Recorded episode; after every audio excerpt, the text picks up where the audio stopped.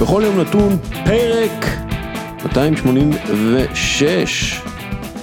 איתנו בן מיטלמן. שלום דסקל. אנחנו אחד מול השני. עברה, עברה כברת דרך כבר, עברנו תקופה מרחוק, אבל זהו, העולם אה, סוג של חוזר לשגרה, לא? אה, שגרה מסוימת, אפשר להגיד. כזו שמאפשרת לנו להיפגש. בהחלט.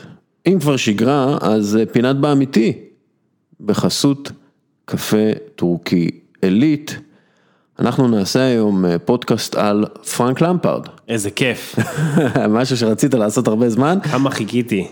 אה, ואני חיפשתי, אה, כרגיל קראתי את מה ששלחת לי, ואני חיפשתי שאלה שאפשר להפיל אותי. שאפשר להפיל אותך בה.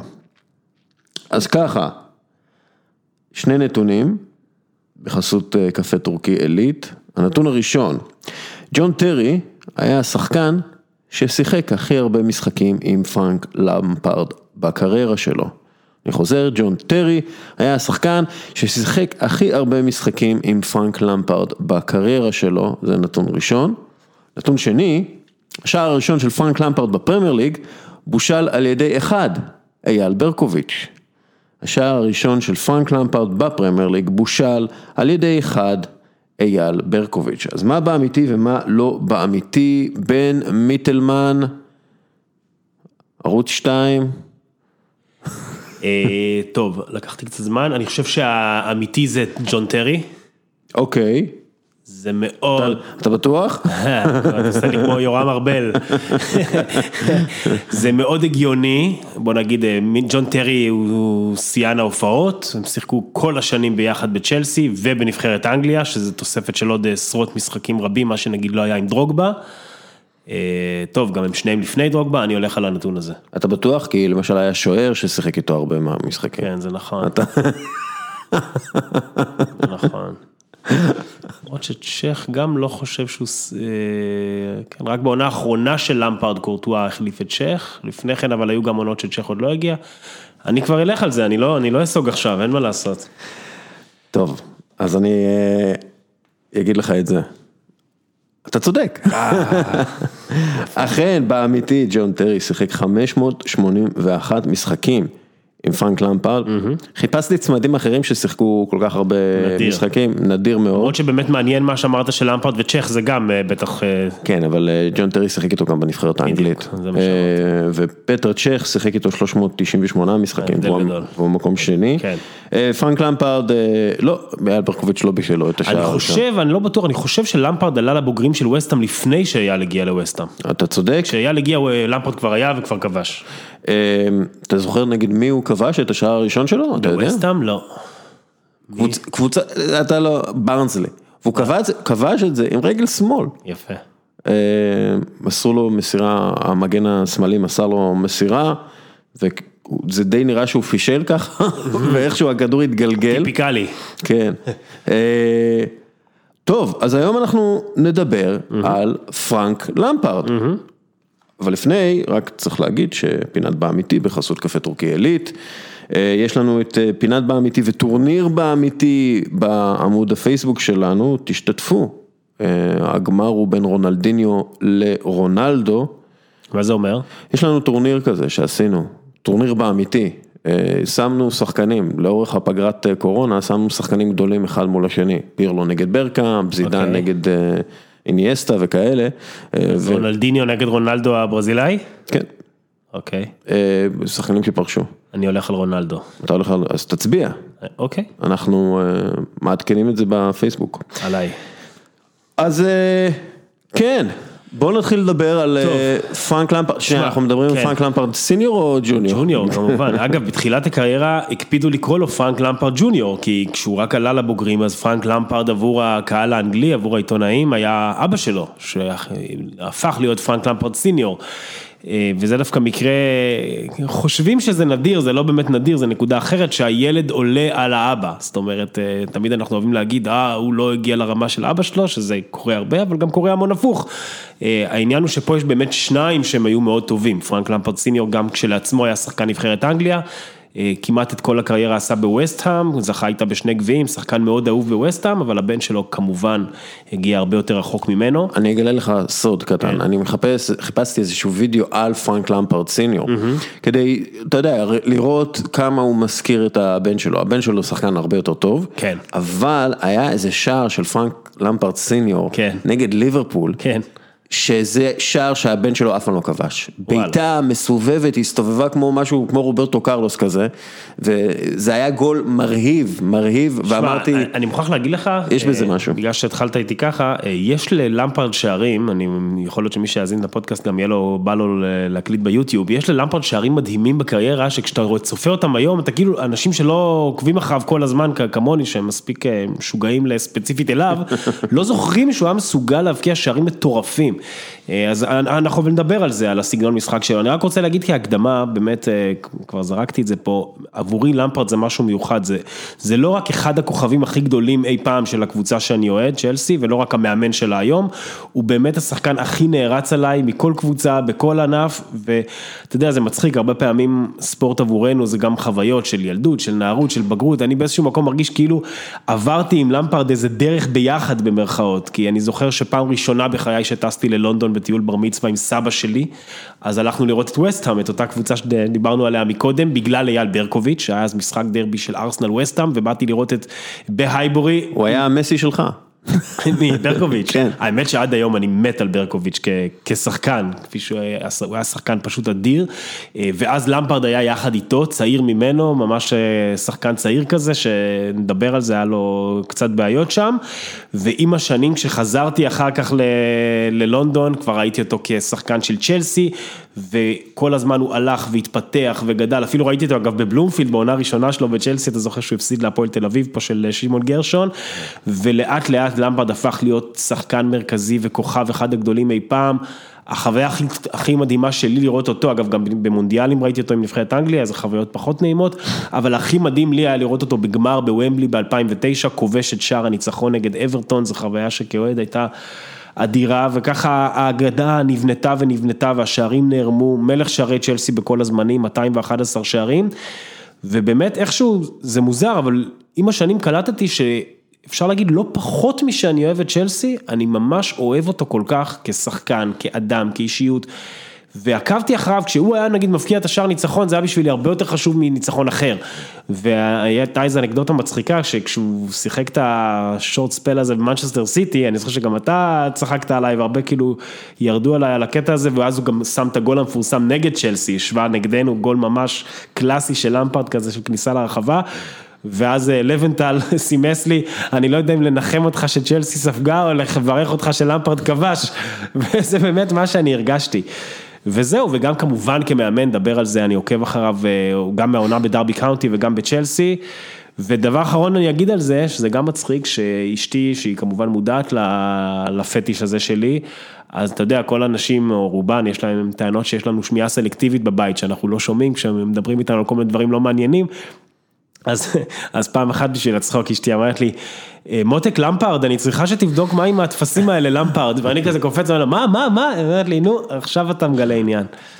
אה, אני עשיתי קצת אה, עבודת ארכיון כדי למצוא מה אני כתבתי על למפארד אה, כעיתונאי צעיר שסיקר. אהבת אותו מאוד, אני זוכר.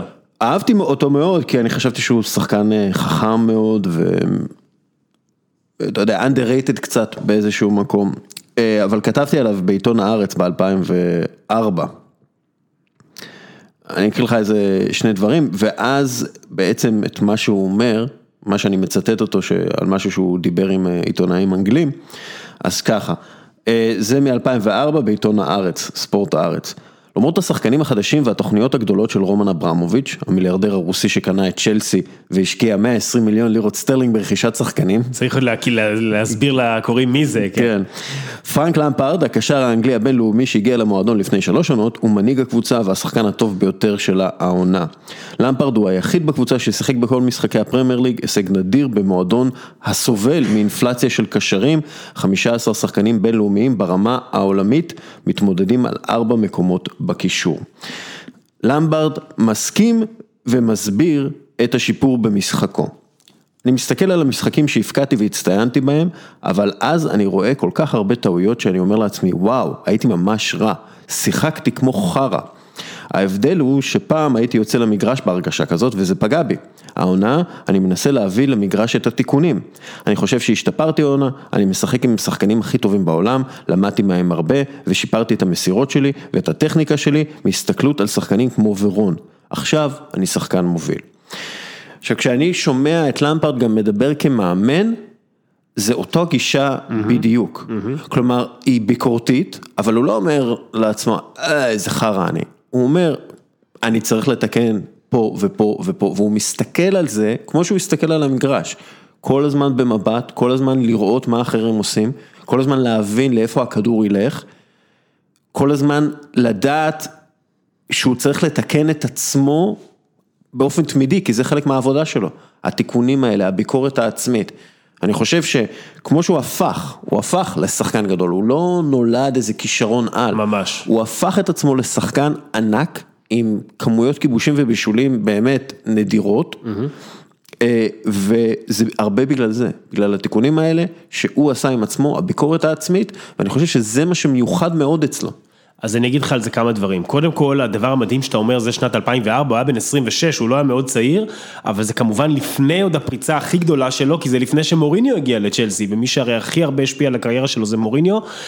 תראה, למפארד, באמת הוא סיים קריירה מפוארת, גדול, גדול הכובשים בפרמייר ליג מבין הקשרים, גם בפער 177 שערים, זה פסיכי, חמש עונות רצופות עם לפחות 20 שערים, זה משהו שמעט חלוצים אה, יכולים להגיד שהם עשו, שלוש אליפויות, צ'מפיונס ליג, יורופה ליג, עוד כמויות של תארים, ובאמת הבסיס הוא, וזה דווקא דבר שחוזרים עליו הרבה כשמדברים על למפארד, זה שכמו שאתה אומר, הוא אף פעם לא נחשב כישרון מאוד גדול, זאת אומרת שאתה רואה אותו גם כשחקן צעיר, בטח בווסטהאם, וגם אפילו כשאתה מסתכל עליו בצ'לסי ברוב, אי אפשר היה, זה לא היה שחקן שילדים מסתכלים, אומרים, וואו, איזה כישרון, מתפרץ, איזה דריבל, לא היה לו את הדבר הזה. עכשיו, יש על זה סיפור נורא מצחיק, שכשהוא, עונת השיא שלו, אפשר להגיד, היו לו שתי עונות שיא בעיניי, זה 2004-2005, העונה המפורסמת של האליפות הראשונה, שהוא היה אדיר, ואחר כך 2009-2010, כעבור כמה שנים שהוא כבר היה בן 32.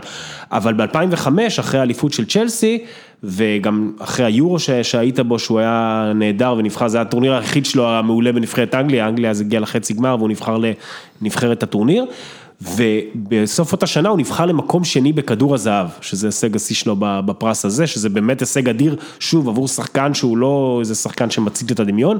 במקום הראשון היה רונלדיניו, במקום השלישי היה סטיבן ג'רארד, ולמפרד סיפר פעם, אה, באוטוביוגרפיה שלו לפני הרבה שנים, שאגב, איומה ונוראה באופן מפתיע. כן, אגב, האוטוביוגרפיות, משהו נורא, כן. האוטוביוגרפיות של שחקנים בגיל הזה בדרך כלל לא טובות. כי הוא עשה אותה בגיל נורא צעיר, כן, זה זה, זה כמו הסיפורים של אה, תיאו וולקוט, מה אתה כותב ספר? כן. תגיד לי, מה נסגר איתך? לא, גם למפרד לימים הודה שזה היה טעות, לא משנה. בכל אופן, הסיפור אחד שאני כן זוכר משם, זה היה נורא נחמד. שבאירוע של הבלון דור, אז כנראה שיש, אתה יודע, יש צוות של צלמי סטילס ווידאו שמקבלים כמה דקות עם כל אחד בשביל הטלוויזיה והפרסום וזה, והוא עמד מאחורי איזה black, לפני איזה black screen ואמרו לו, אה, בוא אה, תקפיץ כדור ותעשה קצת, אה, תעשה קצת טריקים, תעשה, אני לא יודע אם הצלם עצמו היה כזה מבין כדורגל, תעשה לנו ככה דברים יפים. ואז הוא לוקח את הכדור, מתחיל להקפיץ, כמו שהרבה כדורגלנים, כאילו הבסיס, מקפיץ קצת את הכדור, אז הצלם אומר לו, לא, לא, תקשיב, מה, תעשה דברים מעניינים, תקפיץ על הכתף, תקפיץ על ה... מאחורי הראש, ת... ואז הוא קולט למפרט שלפניו היה רונלדיניו בחדר. אז הצלם חשב כנראה שעכשיו גם למפרט יעשה את זה, אז למפרט אומר לו, תקשיב, אני לא יודע לעשות כאלה דברים, אני לא יודע לעשות כאלה דברים. וזה מה שבאמת אה, כל כך אה, כובש בו, ש... אתה יודע, לא, הוא לא היה להטוטן, הוא לא ידע לעשות טריקים, הטריק שלו באמת היה א', המוח שלו, ב', משעמם ככל שזה נשמע, הוא עבד מאוד קשה וכל הקריירה אמרו עליו את זה שהוא עובד הכי קשה בקבוצה.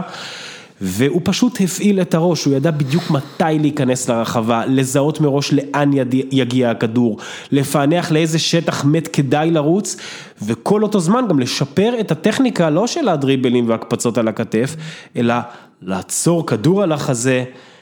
לסיים בנגיעה, לתת פס מול השער, ולא פחות חשוב, ולפעמים גם בעיניי לא פחות יפה, בעיטה קטלנית מחוץ לרחבה, לא טילים לחיבורים, אבל בעיטות טובות ומדויקות לפינה, ששוערים פשוט שונאים. אמ, פרנק אה, גדל אצל אה, אבא כדורגלן, וזה משהו ש... דרך אגב, הוא עשה את זה לאורך הקריירה. הוא למד תמיד מכדורגלנים אחרים, והוא סוג של, לא העתיק את היכולות שלהם, אבל הוא למד מהיכולות שלהם וגם העתיק יכולות שלהם. אז אחד מהדברים, אה, חוקר מוח, הלך לבדוק כל מיני שחקנים כישרוניים, כדי לראות למה הם כישרונים. והוא גילה שכל השחקנים הכישרוניים בקישור, מה שהם עושים הכי טוב, זה להביט סביב. להסתכל מה קורה, אה, לזכור את השטח. כל הזמן. שתהיה להם איזה סוג של awareness, איזה סוג של מודעות של מה קורה בכל מקום במגרש, בכל רגע נתון. בכל יום נתון. אה, והוא שאל את למפרד, תגיד, איך פיתחת את היכולת הזאת? כי הוא הסתכל עליו, הוא ראה שהבן אדם כל הזמן מזיז את הראש שלו, כל הזמן מסתכל איך להגיע, איך, איך, אה, הרי לא סתם הוא מגיע למקום פנוי, או שטח, הוא לא סתם מייצר לעצמו חלל, הוא ראה איפה יש חלל, המוח והגיע המוח לשם. שלו עובד כל הזמן. בדיוק. ואז הוא, החוקר אותו אומר, במשחק הראשון שפרנק שיחק בילדים של וסטאם, אביו, פרנק למפרד האב, היה יושב ביציע וצועק לבנו, תמונות, תמונות. מה זה אומר? הוא פשוט רצה שפרנק יצלם תמונה בראשו של המגרש לפני שהוא מקבל את הכדור. למפרד לא נולד עם ראייה טובה יותר, הוא פשוט, פשוט למד איך לעשות זאת מאביו, והצעק, מאביו והצעקות תמונות. עכשיו תחשוב על זה, פרנק למפרד, שנים אחרי, אנחנו מדברים על פרנק, הוא מדבר על פרנק למפרד הצעיר, שנים אחרי, מסתכל כל הזמן, וכל הזמן יש לו את התמונות, תמונות, pictures, pictures, של אבא שלו, שצועק לו מהיציע. ואני חושב שזה מסביר טוב מאוד את הסוד או את הכישרון של פרנקי, את הכישרון של פרנק למפארד. היכולת לדעת איפה אתה עומד, לאן אתה הולך, ללמוד, זה, זה, זה בעצם הכישרון שלו, אנחנו גם נדבר על זה. על, ה, על בעצם על, על כמה הוא מיוחד בתור כדורגלן שלמד בבית ספר פרטי וכולי, היכולת שלו ללמוד ולדעת מה לעשות עם מה שהוא למד באותו רגע, ולעשות את זה במהירות אדירה של אה, כדורגל אנגלי. אז באמת הרקע שלו הוא שונה משל רוב הכדורגלנים גם באנגליה, אפשר להגיד בכל מקום, הוא לא השחקן שגדל ברקע קשה, הוא גדל בבית טוב, בית מבוסס, אמרנו כבר, אה, הזכרנו את האבא כמה פעמים, ואגב, מה שעוד מעניין, שאני מניח שהרבה יודעים, זה לא רק שאבא שלו שחקן נבחרת אנגליה לשעבר, אלא שדוד שלו זה מאמן נבחרת אנגליה לשעבר, והרי רדנאפ שהוא... אה, לא, רדנאפ לא היה רגע, מאמן. לא, לא, סליחה, לא היה בנבחרת אנגליה? הוא רצה להיות מאמן. רצה להיות, כן. הגיע לו, סתם אני צוחק, אבל היה לו באמת אה, מאמן פרמייר ליג אה, ותיק של אה, גם כן וסטהאם וטוטנאם ועוד הרבה מאוד קבוצות. ובעצם הרי רדנאפ ופרנק למפרד senior נשואים לשתי אחיות. מה שאומר שלמפרד יש לו גם אבא שהיה שחקן ועוזר מאמן.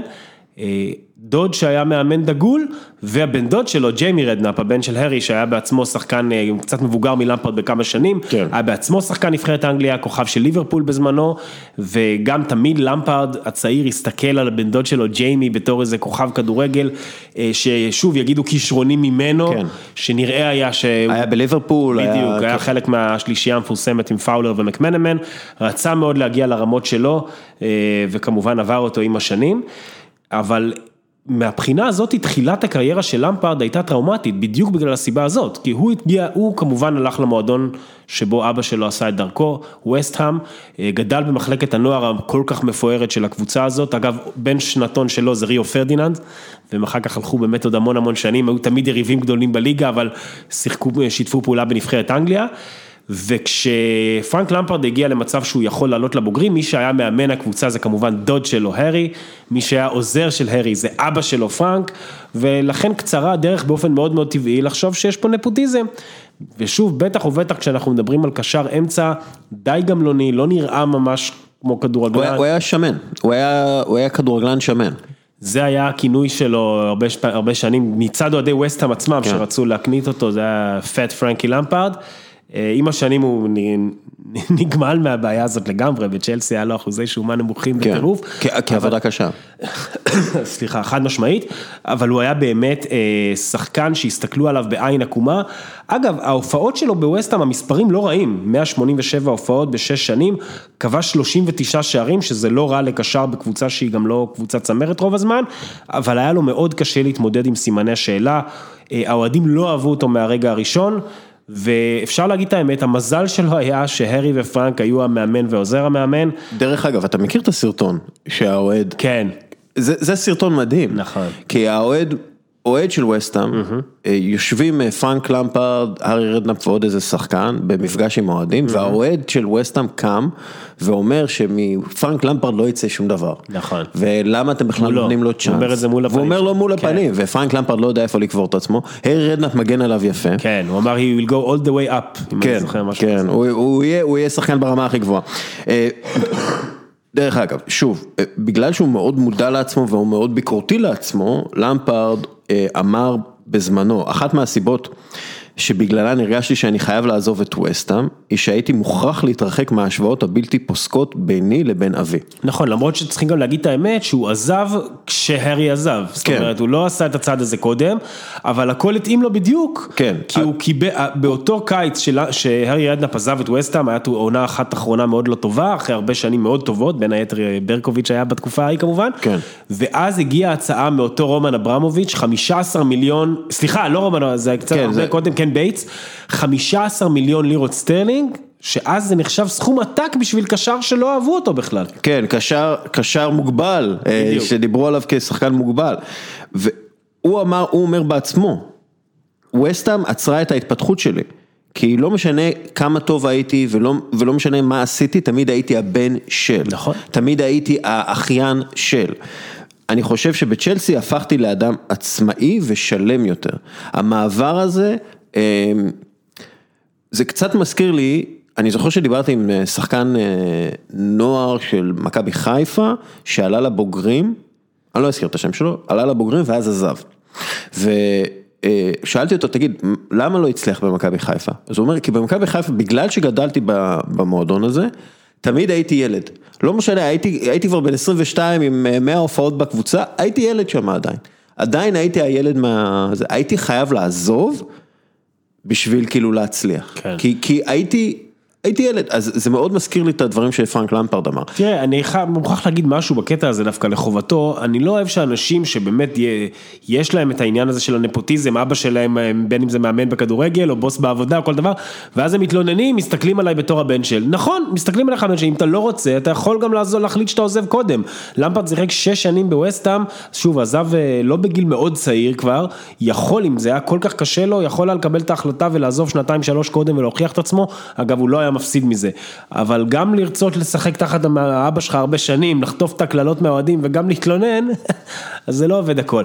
אבל אה, הוא עבר באמת לצ'לסי באותו קיץ, אה, עכשיו, תראה, אני לא, בטח שלא נזכור פה את כל העונות, כי אנחנו לא נגמור עד מחר, אני רק אגיד שהוא שיחק 13 עונות רצופות בצ'לסי, שבאמת הוא והקבוצה הפכו לחלק בלתי נפרד, הוא היה חלק מעמוד השדרה המאוד מפורסם, שהלך שנים, אם אנחנו מסתכלים על ה, באמת על הקורד הזה של צ'ך בשער, טרי בלם, למפרד במרכז ודרוגבה בשפיץ, זה באמת, אם אנחנו הולכים מהשוער ועד השפיץ, באמצע שחקנים שהלכו כברת דרך מאוד מאוד ארוכה, קבוצה שמקבוצה בינונית מאוד, שאף פעם לא מגיעה למקומות שהיא רוצה להגיע, ששם היא הייתה כשלמפרד הגיע, היא הפכה לכוח עצום בפרמייר ליג, זוללת אליפויות, זוללת תארים, ואני באמת חושב שההגעה, למפרד נתן את העונה המעולה ההיא תחת רניירי שדיברת עליה מקודם שכתבת בשנת 2004, אז צ'לסי הייתה כבר קבוצה נהדרת והגיעה לחצי גמר ליגת האלופות, דרך אגב, הפסידה למונאקו. מנצחת את ארסנל בדרך. נכון, ארסנל הבלתי מנוצחת. ברידג', נכון.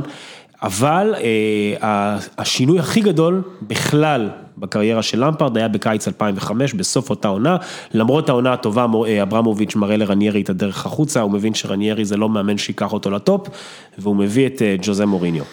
עכשיו, מוריניו באמת שינה את למפרד בצורה, אתה ראית שזה, כל הקריירה שלו מתחלקת לעד שמוריניו הגיע וממוריניו. ב-2004 כמובן זה היה, הוא היה כבר כאמור שחקן עם מעמד יציב, סיים את העונה הטובה ביותר, אה, אבל מוריניו ידע שהוא צריך ממנו הרבה יותר כדי שצ'לסי תעשה את הקפיצה וגם תזכה באליפות. והסיפור הכי מפורסם זה מה שנקרא סיפור המקלחת, למפרד סיפר את זה כמה פעמים בקריירה, אחד האימונים הראשונים באותו קיץ 2004, למפרד אה, נכנס להתקלח אחרי אימון. ותוך כדי שהוא ממש, לפחות ככה הוא מספר את זה, כשהוא ממש ערום ומתקלח, מוריניו נכנס לתוך חדר ההלבשה ופונה אליו ואומר לו, פרנק, you know that you're the best midfielder in the world. אז למפרד אומר לו, סליחה, מה? אז הוא אומר לו, כן, אתה הקשר הכי טוב בעולם. עכשיו למפרד היה נבוך, מה אתה עכשיו אה, מפריע, כאילו זה לא יכול לחכות קצת בוס, אפשר לנהל את השיחה הזאת אחר כך, אבל מוריניו אמר, לא, אתה צריך לחשוב מרגע זה, אין קשר אחר יותר טוב ממך. אני רואה אותך, אני מכיר אותך, אני רואה, רואה למה אתה מסוגל, אתה הקשר הכי טוב. ולמפרד לא ישכח את הרגע הזה שהוא אשכרה קיבל את המושכות וקיבל את ההכרה שהוא יכול להגיע לגבהים הכי, הכי, באמת לטופ. תראה, זה, זה נשמע מאוד יפה כסיפור, כמובן ששוב, זה לא היה קורה לולא כל העבודה ולא כל מה שדיברנו, אבל החיבור הזה בין השניים היה מאוד מאוד מאוד מאוד חזק. אה, טרי, דרוגבה, למפרד אהבו את אה, מוריניו בטירוף באותן, באותן שנים, ו... למפרד יצא משם לעונה הכי טובה שלו באמת בקריירה, העונה של צ'לסי זוכה באליפות ראשונה מזה 50 שנה, אה, בליגת האלופות היא הדיחה את ברצלונה של רונלדיניו, למפרד כבש בכל המשחקים המכריעים, במשחק האליפות נגד בולטון הוא שם צמד, והוא שיפר את המשחק שלו ברמות פשוט אדירות, ומה שנקודה חשובה שהיא גם חשובה לקריירת האימון שלו, זה שאומנם מוריניו עזב יחסית די מהר באופן מפתיע וקצת טרגי, אבל למפרד המשיך, ואמרת קודם, זה מתחבר לאיך שאמרת שהוא לומד כל הזמן מכולם, הוא המשיך לקבל, אם יש דבר טוב בזה שאברמוביץ' מפטר כל כך הרבה, זה שאתה יכול ללמוד מהרבה מאוד מאמנים בטופ. והגיעו אחר כך, אחרי, היה גם אברהם גרנט, ואחר כך סקולרי, והידינק, ואנצ'לוטי, ודי מתאו, ובניטז. והוא שיחק גם כמובן גם בנבחרת אנגליה עם אריקסון וקפלו, והוא ידע לקחת מכל אחד ולהשתמש ב, בידע שהוא, שהוא קיבל מכולם. אמ,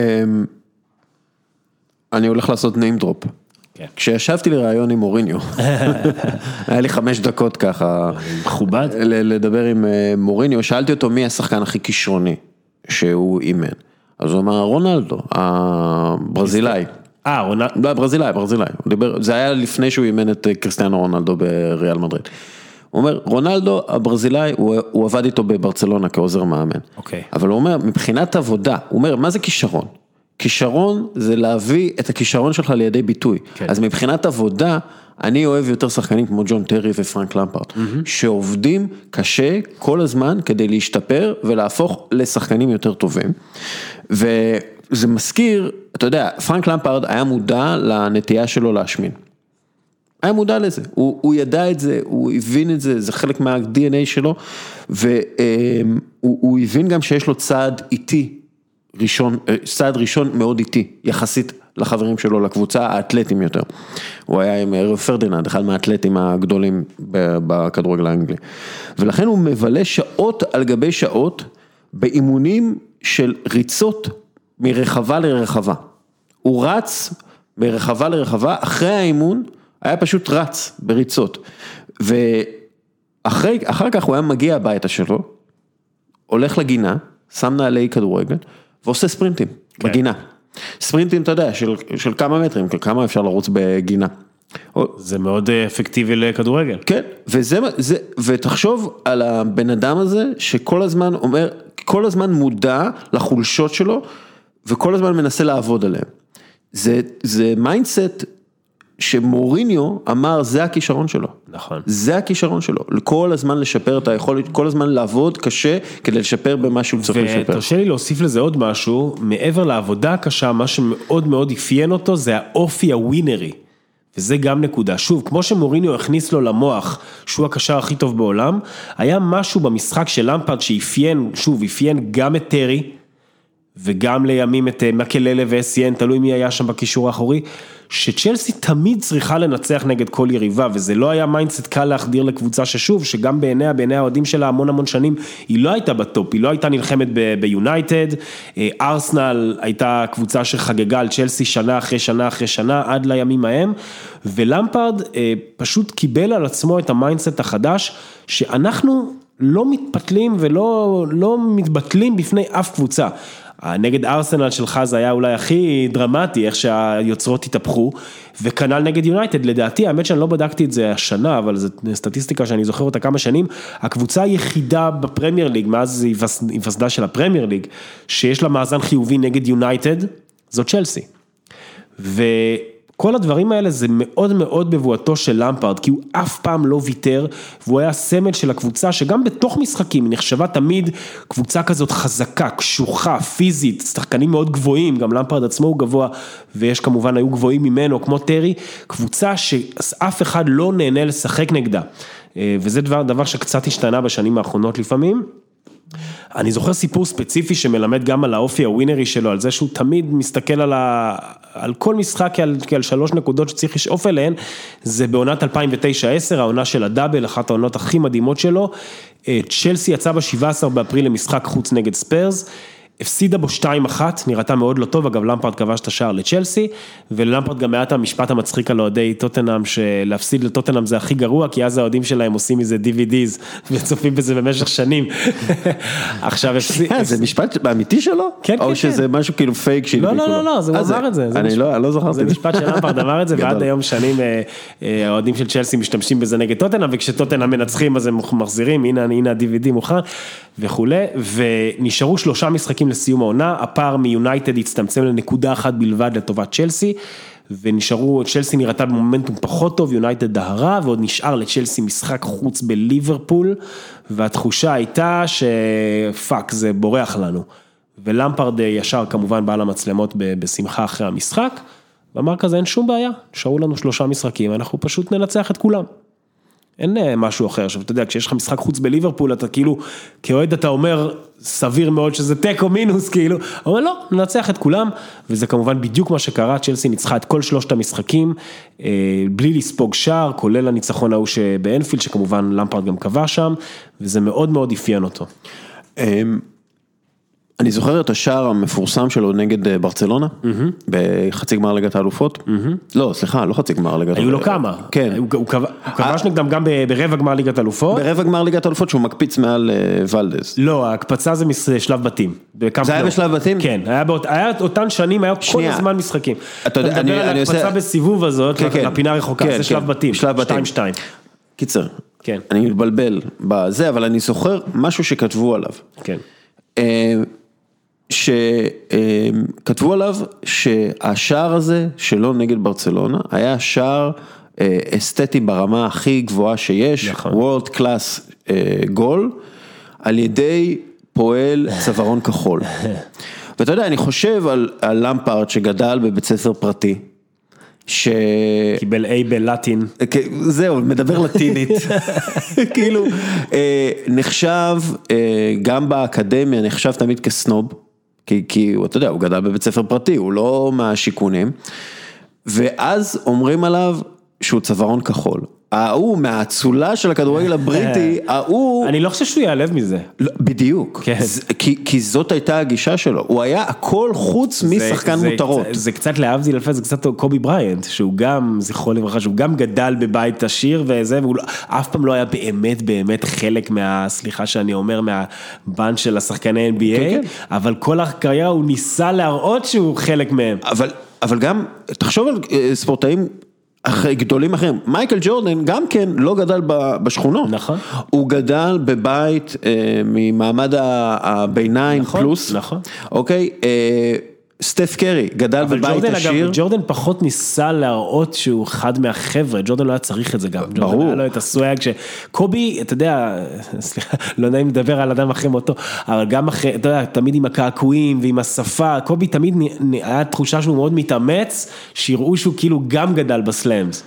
ככה אני הרגשתי. יכול להיות, אבל אני חושב שאתה יודע, יש איזשהו נתק שאתה אתה יודע, אם אתה לא גדלת שם, אתה לא יודע, לא נכון, משנה אם אתה שחור נכון, או לא שחור. נכון. אני חושב שהחבר'ה האלה, גם למפרד, אה, קובי, מייקל, סטף קרי, הם, הם מישויות שונות לחלוטין, כן? אולי קובי מנסה להעתיק, ניסה להעתיק מג'ורדן, אבל הם אישויות, אבל עדיין יש להם את המוסר עבודה הזה, שהם פשוט לקחו אותו, אתה יודע, כמו אבא שעובד במוסך 16 שעות, נכון. בשביל שיהיה אוכל על השולחן, הם פשוט לקחו אותו ושמו אותו בענף שלהם, בכדורגל, בכדורסל, וזה הפך אותם, זה מה שהפך אותם למיוחדים.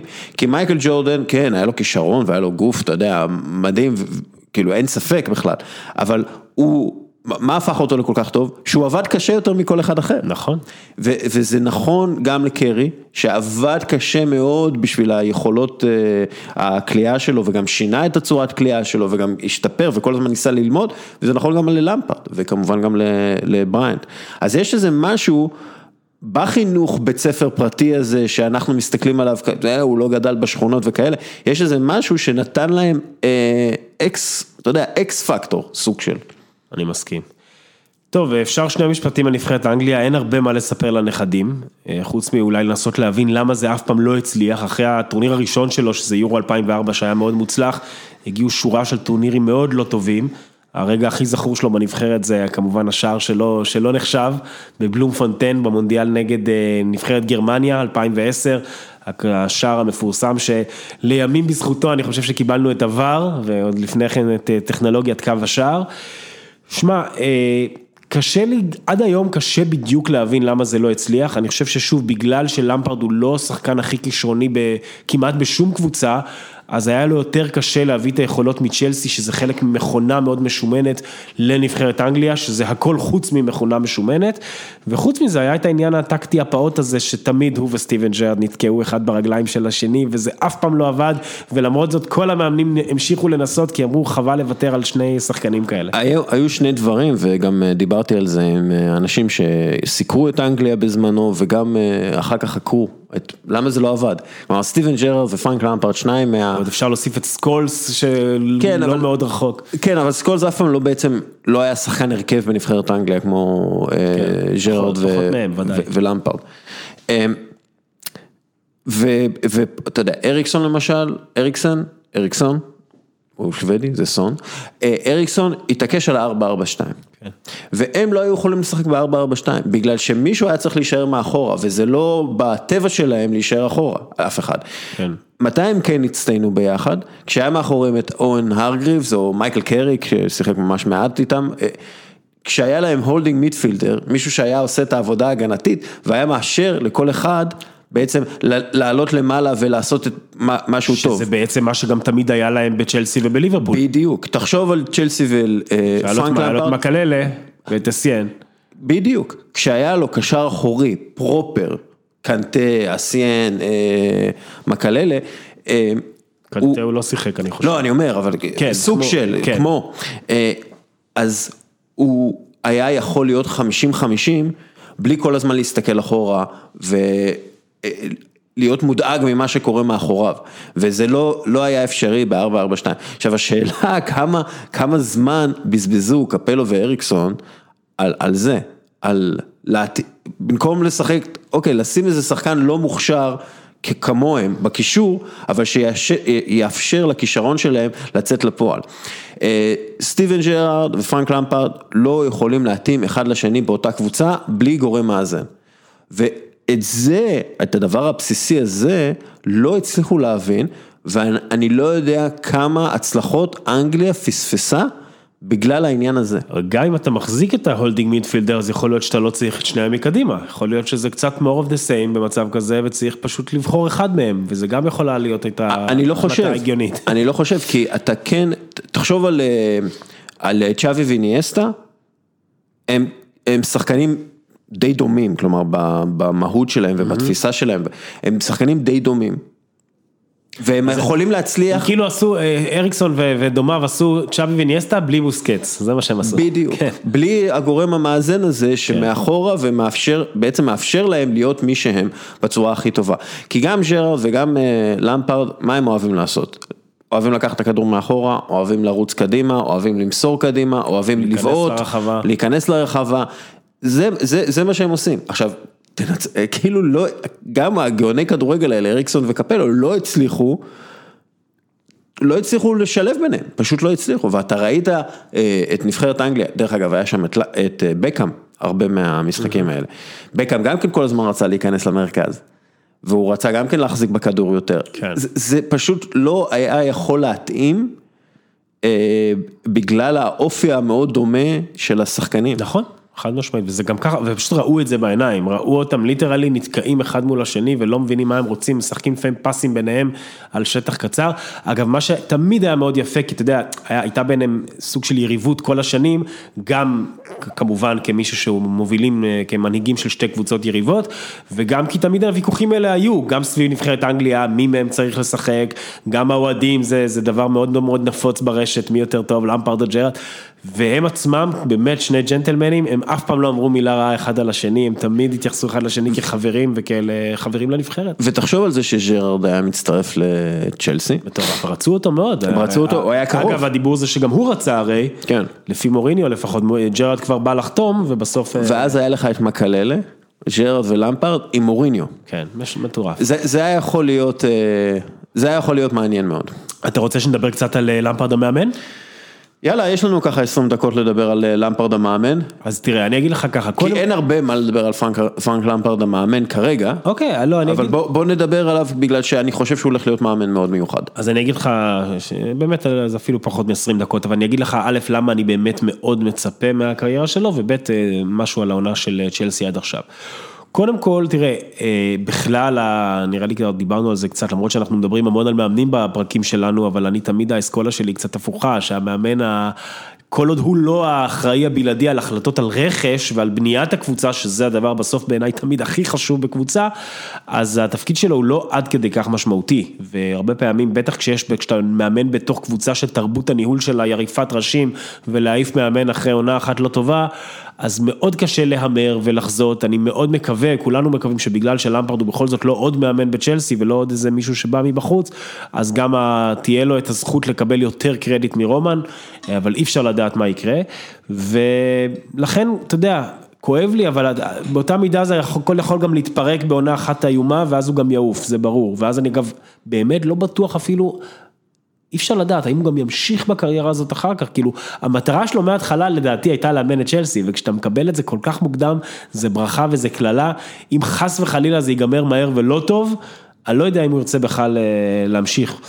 עכשיו, בצד האופטימי, ובאמת בגדול אני לגמרי אופטימי, יש לו את כל ה skills להיות מאמן מבריק, אני חושב ש... על הרוב הדברים כבר ממש דיברנו, הבנת כדורגל ברמה הכי גבוהה, אין על זה חולק, גם כפי שראינו כשחקן, גם כפי ששומעים בראיונות, גם בשנה שעברה כשהוא היה פרשן מבריק בסקאי, אה, לפני שתי עונות, בעונה היחידה שהוא בעצם אחרי הפרישה ולפני שהוא אה, הפך להיות מאמן, היה פרשן אדיר, כמובן הניסיון שלו תחת המאמנים הכי גדולים שדיברנו עליו, אינטליגנציה רגשית סופר גבוהה. והמון המון רעב תמיד, שזה שוב טבוע בו ודיברת על זה הרבה, ללמוד, להתפתח, ללמד את הצעירים, וזה מה שאנחנו רואים כבר מהעונה הראשונה שלו בצ'לסי.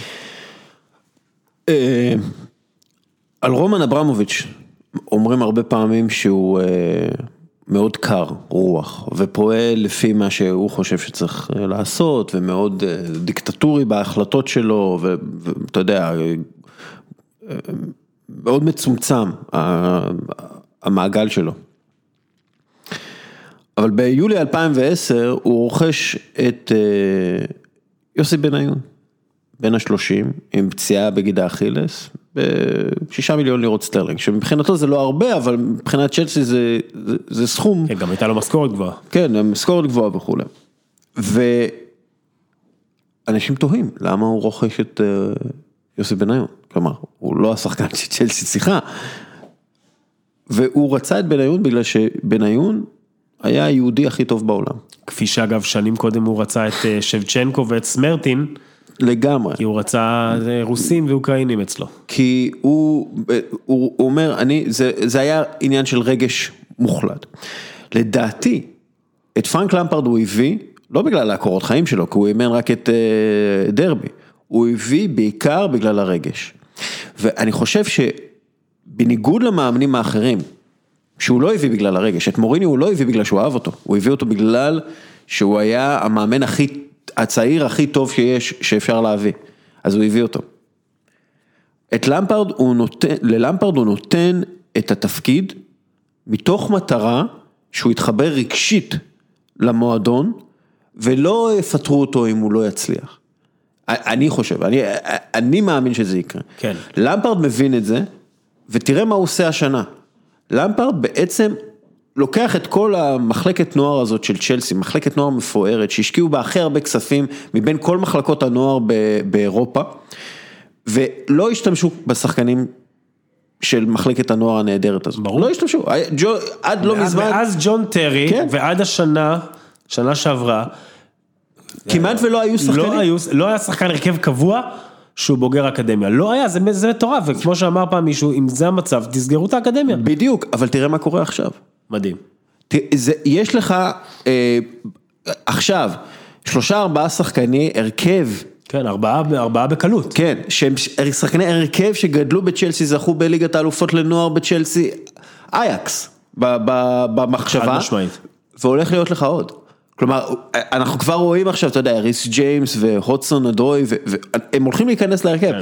מאוד יכול להיות, ואגב, בילי גילמור, מאוד יכול להיות, אז בואו כבר נשלים את כל השמות. תמי אברהם, שהוא הפך אותו לחלוץ פותח ממש, שזה דבר מדהים כשלעצמו.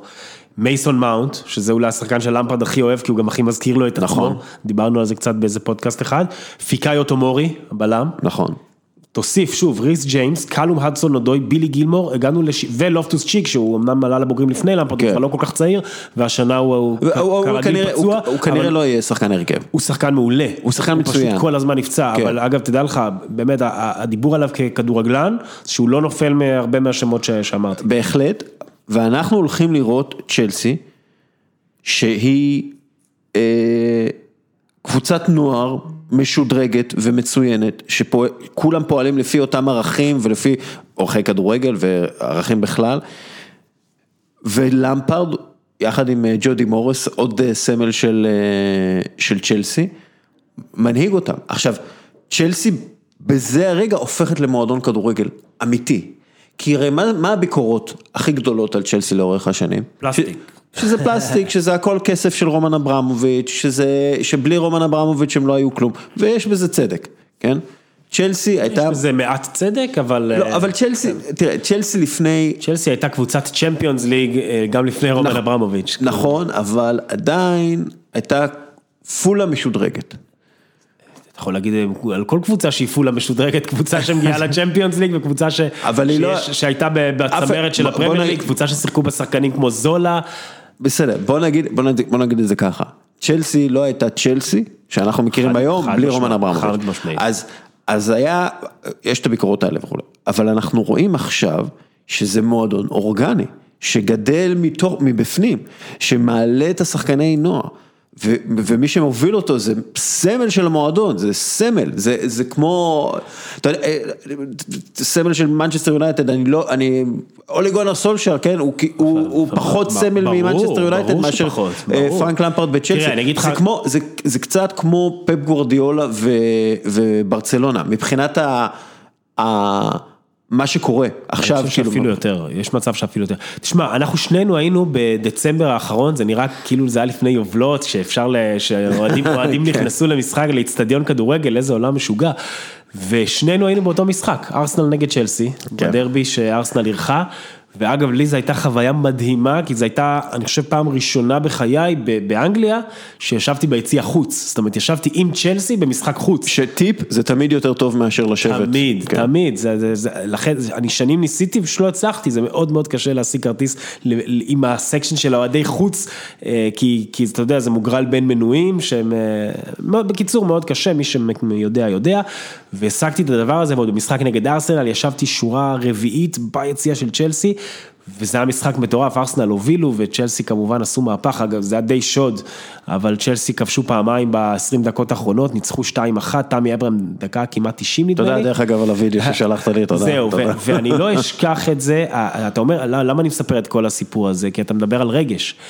וכשלמפרד וג'ודי מוריס באו עם השחקנים ליציע, עזוב שבשבילי זו הייתה פעם ראשונה שחוויתי כזה דבר, הייתי בעשרות משחקים של צ'לסי, אבל פעם ראשונה כאמור בסיטואציה כזאת, אין דבר יותר מדהים מזה, כל האוהדים מעודדים את למפרד, את המאמן, הרבה יותר מאשר כל שחקן.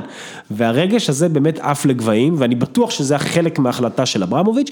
יחד עם זאת, בגלל כל מה שאמרתי קודם, אני לא חושב שזה נכון להגיד, נכון שהייתה שוב ללמפרד רק עונה אחת כמאמן בדרבי, שאגב גם עונה מאוד מוצלחת למאמן rookie, אבל זה לא שאברמוביץ' לקח את למפרד, בוא נאמר, רק או אפילו לא בעיקר בגלל הרגש, אני באמת חושב שבגלל כל ה skills שדיברנו, בגלל שהוא לא עוד שחקן עבר וסמל, אתה יודע, שחקן עבר וסמל יש הרבה, גם מרדונה קיבל את נבחרת ארגנטינה, וקלינסמן קיבל את נבחרת גרמניה, וואן בסטן את נבחרת הולנד, מאוד קל למנות, כאילו זה מאוד טריוויאלי. זה לא המצב עם למפרד, שוב, דיברנו על זה מספיק, יש הבדל, אני חושב שאברמוביץ' באמת האמין ועדיין מאמין היום, שלמפרד אמנם יש לו ניסיון מאוד דל באימון, אבל הוא חד משמעית יכול להיות מאמן, ומי כמו אברמוביץ' יכול להגיד את זה, כשהוא בעצמו מפטר מאמנים מדופלמים כל עונה, אז, אז זה הנקודה. עכשיו, לגבי העונה בצ'לסי, שכנראה תתחדש בזמן שאנחנו מקליטים את זה, אנחנו כמובן מחכים לפתיחת הצ'מפ, הפרמייר ליג זה 17 ביוני מדובר אם אני זוכר נכון, תשמע. אני מאוד נהנה מהעונה הזאת, באמת עונה מדהימה, בעיקר בגלל כל העניין עם הצעירים, שאגב במאמר מוסגר העניין עם הצעירים זה לא נטו רק רצון של למפרד, זה גם מצב שנכפה עליו בגלל כן. איסור העברות, אבל זה, זה פשוט יצא מושלם לכל הצדדים. אני חושב שהכדורגל הוא התקפי, הוא צעיר, הוא מהנה, ויש את העניין הזה של הרגש, ו-on top of this, if, אם הוא עושה טופ 4, שכרגע זה, הוא, הוא שם, כרגע זה נראה שהוא מסוגל לעשות את זה, אז הוא חד משמעית גם עמד בתוצאות, זאת אומרת, אם אתה עושה כן, מקום רביעי, אף אחד לא ציפה שזה... חד כן. משמעית, כן. מקום רביעי זה מעבר לציפיות, ולכן אי אפשר שתהיה, אין שום טענה אליו. הבעיה העיקרית שלי, שכן התחושה, אני לא יודע אם להטיל את זה על חוסר ניסיון, אולי זה קצת בנאלי להגיד את זה, אבל יש בעיות שאתה רואה מול העיניים שהן פשוט לא נפתרות, ואתה כאילו מצפה כל הזמן, אתה אומר, נו, נו, על מה אתם עובדים, למה זה לא קורה? ושתי הבעיות האלה זה א', הגנה במצבים נייחים. שזה כל השנה היה קטסטרופה, ודבר שני זה דווקא המשחקי בית, הרי המאזן השנה של צ'לסי בפרמייר ליג בבית הוא מחריד לעומת חוץ, אפרופו ארסנל שניצחו בחוץ ולא ניצחו בבית, וזה קרה עם עוד כמה קבוצות, וקבוצות שבאות לצופף בסטמפורד ברידג', שהוא גם מגרש כזה יחסית קטן, נגד צ'לסי, אין פתרונות, היו פעם אחר פעם אחר פעם משחקי בית נגד יריבות מהתחתית שצ'לסי לא כובשת וחלקם גם מפסידה וזה היה דבר נורא שלא הצליח להתקדם ולא יודע, אולי עכשיו כשלא יהיה קהל זה, זה ישתנה. יכול להיות. לפי איך שאנחנו מכירים את למפרד, לפי מה שלמדנו עליו וקראנו עליו, הוא, הוא בטוח מודע לבעיות. זה חד משמעי, הוא גם מדבר על זה הרבה. כן, והוא בטוח יעבוד עליהם. הוא פשוט צריך זמן, אתה יודע, כמו שהוא היה צריך זמן בתור כדורגלן צעיר, הוא, הוא לא הפך לכדורגלן ברמה העולמית עד גיל 27-28. Mm-hmm. אז הוא צריך את הזמן הזה ללמוד, ואני בטוח שהוא יכול לשפר את צ'לסי במקומות הכי חלשים שלה. דרך אגב, לפי דיווח באתלטיק, רומן אברמוביץ' הולך לתמוך לחלוטין בלמפרד, לתת לו את כל מה שהוא רוצה בשביל לבנות, אתה יודע, עוד בלם, עוד קשר, מנוסה ברמה גבוהה, יש אולי... יש עכשיו לילה אלה דיבור מאוד חזק על בן צ'ילואל, המגן השמאלי של לסטר. כן, יש... הוא רוצה, הוא רוצה לבנות קבוצה בריטית יותר, ברמה מאוד גבוהה, שחקנים, שחקני הרכש, הם צריכים להיות מיוחדים לפי מה שלמפרד אומר, לא סתם להביא שחקנים, כלומר בלם ברמה העולמית כן. לצד תימורי, דרך אגב אתם רוצים את דוד לואיז אולי? חזרה? שלום, תהנו ממנו, איש נהדר, בלם מחריד. אז, אז אני, אני די בטוח שאם באמת הוא יקבל את הזמן, אנחנו נראה את צ'לסי הרבה יותר טובה בשנה הבאה, ואולי שנה אחרי אנחנו נראה את צ'לסי עוד יותר טובה, בגלל שהשחקנים הצעירים האלה, אנחנו מדברים על שחקנים צעירים בני 20-21, ממש, כן. השחקנים הצעירים האלה יהיו עוד יותר טובים בגלל שהם לומדים אצל למפרד. יש גם ממש התהליך הזה, הם הולכים על התהליך הזה בכל הכוח, אתה רואה וויליאן מסיים חוזה, הוא כנראה סיים את דרכו בצ'לסי. אה, פדרו כבר, לדעתי כבר עם רגל וחצי בחוץ, הוא כבר לא בקבוצה, זאת אומרת, אה, הם ממש הולכים על זה בכל הכוח, הם, הם גם לא מנסים להשאיר איים של, לדעתי אגב, אם אתה שואל אותי, כדי לממן את כל הרכישות שאתה מדבר עליהן, הם גם ימכרו את קנטה בקיץ. אה, כן, אם הוא יהיה מוכן לשחק בזמן הקורונה, כן. שזה כבר שאלה, אתה יודע, שצריך לשאול בימינו. אני לא מאמין שהוא יפרוש, אתה יודע, אבל בוא נראה. מילות סיכום על coach למפרד ובכלל פרנק למפרד? כן, שאלת אותי אתמול לצורך הפוסט בפייס וזה, אם יש לי תמונה שלי איתו. ואמרתי לך שזה מפליא, אבל לא, יש לי תמונה עם מוריניו, יש לי זה, אף פעם, האמת היא, וזה אולי נשמע קצת אה, פלא, אף פעם לא פגשתי את למפרד אישית, הייתי נוכח במסיבות עיתונאים שהוא דיבר, זה לא באמת נחשב, אף פעם לא פגשתי אותו, לא, לא ללחוץ את אה, ידו. אה, אז נחש מי מחכה פה מעבר לדרך. אז במקרה. תשמע, היה, היה לי כבר בצניעות, ראיינתי כוכבים אפילו גדולים ממנו, ישבתי לאחד על אחד עם נאמר, עם רונלדיניו, עם למפרד לא הצלחתי, לא יצא, לא יצא. פעם אחת שהייתי בלונדון, אה, הצלחתי לארגן ראיון איתו. אה, לקחתי ציוד צילום איתי מהארץ, נורא התרגשתי, כמובן, כתבתי הכל, טה טה טה טה, ובאתי למשחק, זה היה אמור להיות יום אחרי משחק של צ'לסי בסטמפורד ברידג', המשחק היה נגד סוונזי, אני כמובן הייתי במשחק. ובמחצית הראשונה למפרד סוחב רגל, אני חושב שהוא מתח שריר אחורי או משהו, מוחלף במחצית ראשונה ואני כבר הבנתי, אוי זה לא טוב לי לכתבה, זה לא יכול להיות טוב, ובלילה אני מקבל אס.אם.אס מסטיב קטנר שהיה סוכן שלו קרוב אליו הרבה מאוד שנים וכותב לי פשוט, זה לא יקרה מחר תודה, בלי שום צורך להסביר או מה, אז ככה התפספס הרעיון היחיד שאמור היה להיות לי עם למפרד עד כה. טוב, בעזרת, אה, בעזרת המדע, שאתה יודע, יהיה חיסון לקורונה ותוכל אה, לטוס חזרה לאנגליה ואולי לדבר עם אה, פרנק למפרד. זה עוד יקרה. זה יקרה, תשלח לסוכן בכל מקרה את הפודקאסט. כן. שיהיה. הוא יבין, אתה חושב, משהו? הוא יבין פרנק למפרד, הוא יבין רומן אברמוביץ'. הוא יתלהב מההתרגשות, הוא יתלהב מהאנרגיה. מצוין, בן. תודה אוריאל. תודה רבה לך. אנחנו עוברים לחצי השני של הפודקאסט. לפני שאנחנו ממשיכים. אני רק רוצה להזכיר שפעילות בינלאומית היא אתגר עצום עבור כל חברה, במיוחד עם מערך שירות, היום הפתרון המקובל זה להגיע להודו, כי שם יש היצע של כוח אדם זול, מיומן ומוכשר. העניין הוא שהודו לא מקום פשוט לעסקים ולכן כל חברה וארגון צריכים מישהו שמכיר את השטח בצורה הטובה ביותר כדי להימנע מטעויות יקרות. לשכת המסחר הודו ישראל פותרת את הבעיות על ידי גיוס והעסקת עובדים הודים עבור חברות ישראליות. הלשכה היא מעין אה, פרנק למפרט כזה בקבוצה, מישהו שדואג לך להכל, משכורות, תלושי שכר, משרד, עליו צאו להתקפה. אז אם החברה שלכם מחפשת לעשות את קפיצת המדרגה הבאה ולהצטרף ל-20 חברות ישראליות שכבר מעסיקות למעלה מ-100 עובדים בהצלחה, תפנו ללשכה www.fiicc.in/ כל יום פוד, פרטים נוספים בפייסבוק שלנו. אוקיי, אנחנו בחלק השני, ואיתנו מיכאל, מצטער מיכאל, מיכאל יואכין. אה, ומאיה, הבת שלו שגם כן תופיע פה מדי פעם, לא? מה קורה? ייתכן, אה, אהלן. אה, מיכאל אה, פרשן בינלאומי, עכשיו לא מזמן ממש העלה אה, כתבה על הכדורגלנים הצעירים שמקדמים מאבקים חברתיים, היא מתפרסמת בוואלה. מיכאל אני רוצה להתחיל עם זה, אוקיי? אני, אנחנו קצת נדבר על מוסר וכדורגל וספורט ו, ומה שקורה ב, בימים אלו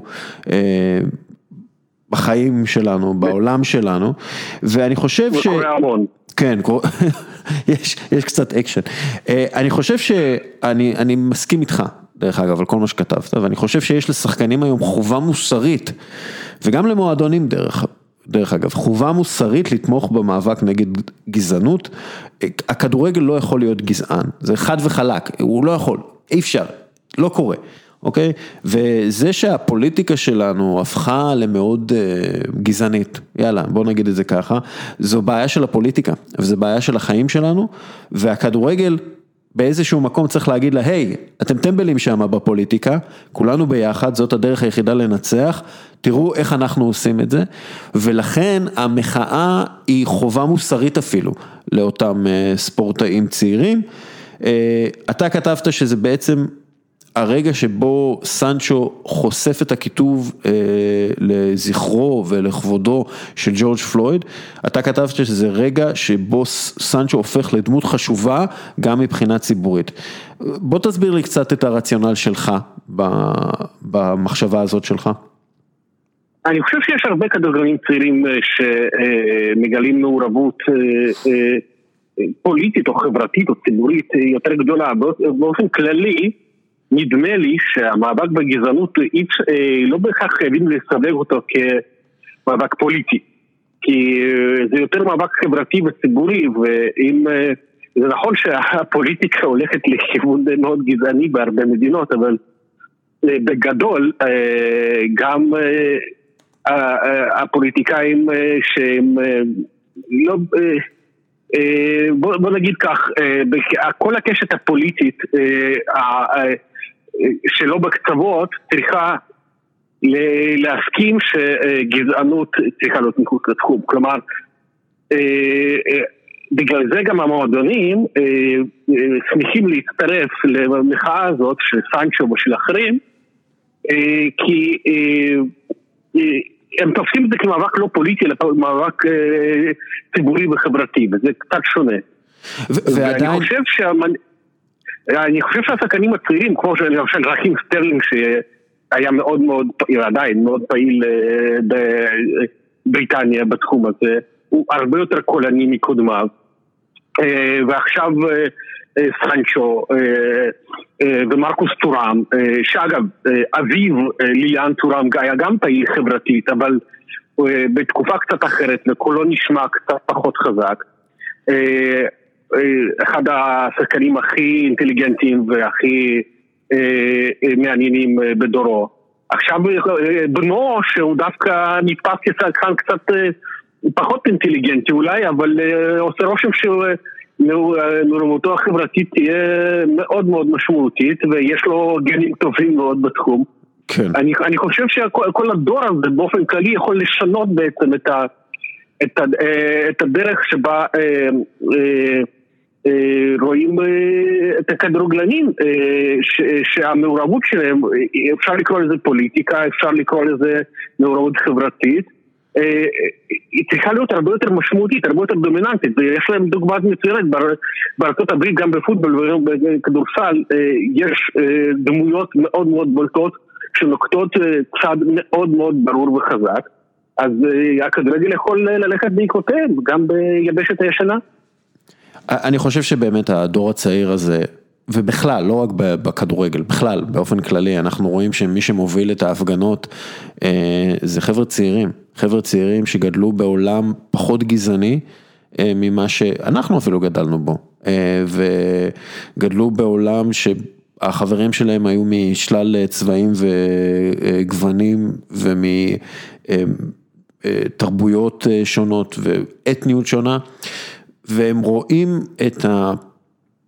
הפוליטיקאים אה, והמנהלים הבכירים שעדיין בתפיסה מאוד מיושנת וישנה לגבי אה, גזענות. ומה זה גזענות, כי היום גזענות, היום גזענות זה לא, אה, אתה יודע מה, אני אסביר את זה ככה, אני לא גזען, כן, אבל אני כן נהנה מאיזושהי פריבילגיה שאין לאחרים כמוני, ואם אני לא מבין את זה, אז אני משתף פעולה עם הגזענים.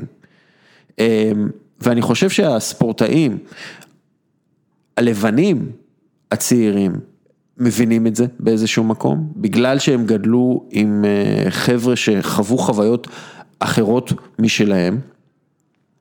הם רואים מה קורה במדיה החברתית, הם הם מבינים טוב מאוד מה קורה בעולם הזה של האינטרנט, אה, שהם גדלו לתוכו, אני לא גדלתי לתוכו, אני למדתי אה, אותו, ומבחינתם זה מאוד טבעי לא להיות גזען, וכן להבין שיש להם פריבילגיה לבנה, או אין להם פריבילגיה לבנה אם הם שחורים או משהו כזה. והמודעות הזאת, כשהם יוצאים למחאה על מגרש הכדורגל, הם מביאים את המודע שלהם למגרש הכדורגל, הם מביאים חלק מהם למגרש הכדורגל. וזה לא מעורבות, זה לא לערבב פוליטיקה וספורט, זה לערבב את מה שהספורט עושה במשך שנים, את האנושיות ואת השוויון בין האנשים בספורט. אה, הספורט היה הראשון, הספורט, אם זה בייסבול או אם זה כדורסל או אם זה אה, אה, ספורט אולימפי, כן? הספורט היה הראשון ששבר את מחסומי הגזע והצבע. והם פשוט ממשיכים את זה. ובגלל זה אני חושב שזה מאוד חשוב ומאוד מעודד גם. באופן כללי גם צריך לקחת בחשבון שהמשפט הזה שלא מערבים פוליטיקה בספורט, או פוליטיקה בכדורגל, הוא משפט מאוד מאוד צבוע ולא נכון, כי מהצד של הפוליטיקאים ההשפעה רק הולכת ומתגברת והייתה כל הזמן. פוליטיקאים מנצלים את הספורט והכדורגל לטובתם ולטובת האג'נדה שלהם, ולתת לצורך העניין את המונדיאל, את רוח המונדיאל לרוסיה או לקטר, זה צעד פוליטי, כמו לתת את המונדיאל ב-78 לחונטה של ארגנטינה, זה צעד פוליטי. ולתת את גמר הליגה האירופית לבקו ואז חיטרן בכלל לא יכול להגיע לשם כי הוא ארמני והוא נקט צעד בסכסוך בנגורנו קרבאח גם זה צעד פוליטי, הכל פוליטיקה. וכשבעלי, למשל לצורך העניין, הבעלים של הקבוצות באנגליה כמו אפשר לקחת את זה מהאמירויות במנצ'סטר סיטי, דרך האוליגרך הרוסי בצ'לסי, ועד לאמריקאים בארסנל ובמנצ'סטר יונייטד, שהם תורמים בגלוי לקמפיין של טראמפ ולטקס ההשבעה של טראמפ. כלומר, הם כולם מאוד מעורבים פוליטית. אז אם להם מותר, למה בעצם לכדורגלנים אסור? אין, אין שום הצדקה לזה, נניח אם הספורט היה באמת חי בבועה משלו, והמועדונים היו, לא יודע, כמו במאה ה-19, משחקים כדורגל להנאתם, ובאמת אין שום פוליטיקה שם, ואין מעורבות של קטר שקונה קבוצה בפריז, או, או של פוטין שמממן את ליגת האלופות באמצעות גספרום, אז מן הסתם גם אפשר להגיד, טוב, גם לשחקנים אסור אה, להביע דעה פוליטית, אבל השחקנים הפכו לפיונים במגרש המשחקים של הגדולים, מפוטין אה, אה, דרך אה, קטר ועד טראמפ, ומן הסתם זה לא הוגן אה, אה, להגיד שהם צריכים לסתום ופשוט רק לבעוט בכדור. זה לא הולך ככה, ובוודאי הדור הצעיר שגדל לתוך הרשתות החברתיות, שבעצם לא מכיר את העולם לראות הרשתות החברתיות, והוא מודע מאוד היטב להשפעה עצומה שיכולה להיות לדמויות ספורטיביות. הדור הצעיר לא, בכלל לא צריך לקנות את השטות הזאת שלא פוליטיקה וספורט. זה יכול היה להיות מצוין באוטופיה, אבל במצב הנוכחי, כשהמונדיאל מתקיים בקטר בעוד שנתיים, זה פשוט לא המצב. כן, טוב, בוא, בוא בכלל נדבר באופן כללי קצת על, על מוסר בספורט, אני רוצה להיכנס לזה. קואליציית האולטרס בגרמניה הוציאה מסמך על השינויים שהם רוצים לראות בכדורגל בעקבות הקורונה. לפיהם כדורגל לא במשבר, רק המודל העסקי עבור אלו שמרוויחים כסף מהכדורגל נמצא במשבר. כדורגל יצר עולם מקביל עבור עצמו ורבים מהאוהדים מזהים אותו לפי שכר ומחירי השחקנים שיצאו מכלל שליטה, חמדנות לרווח שלא ניתן לספק, שוחד וסוכנים מפוקפקים. ואז יש להם חמש דרישות. חלוקה הוגנת של כספי הטלוויזיה בכל הליגות כדי לשפר את התחרות הספורטיבית ולהרים את האטרקטיביות של הליגה. יש לוודא שיהיו עתודות פיננסיות מספקות כדי לשרוד מבלי לתהות לגבי חוק החמישים פלוס אחד, הם מדברים על החוק הגרמני. תקרות, תקרות שיחה, סליחה, תקרות שכר ותקרות העברות, שחקנים ועסקנים רשאים למותרות, אבל אלו וסכומי העברות חייבים לתקרה כדי להתמודד עם מכרזים לא ראויים ולא הגיוניים על זכויותיו של שחקן.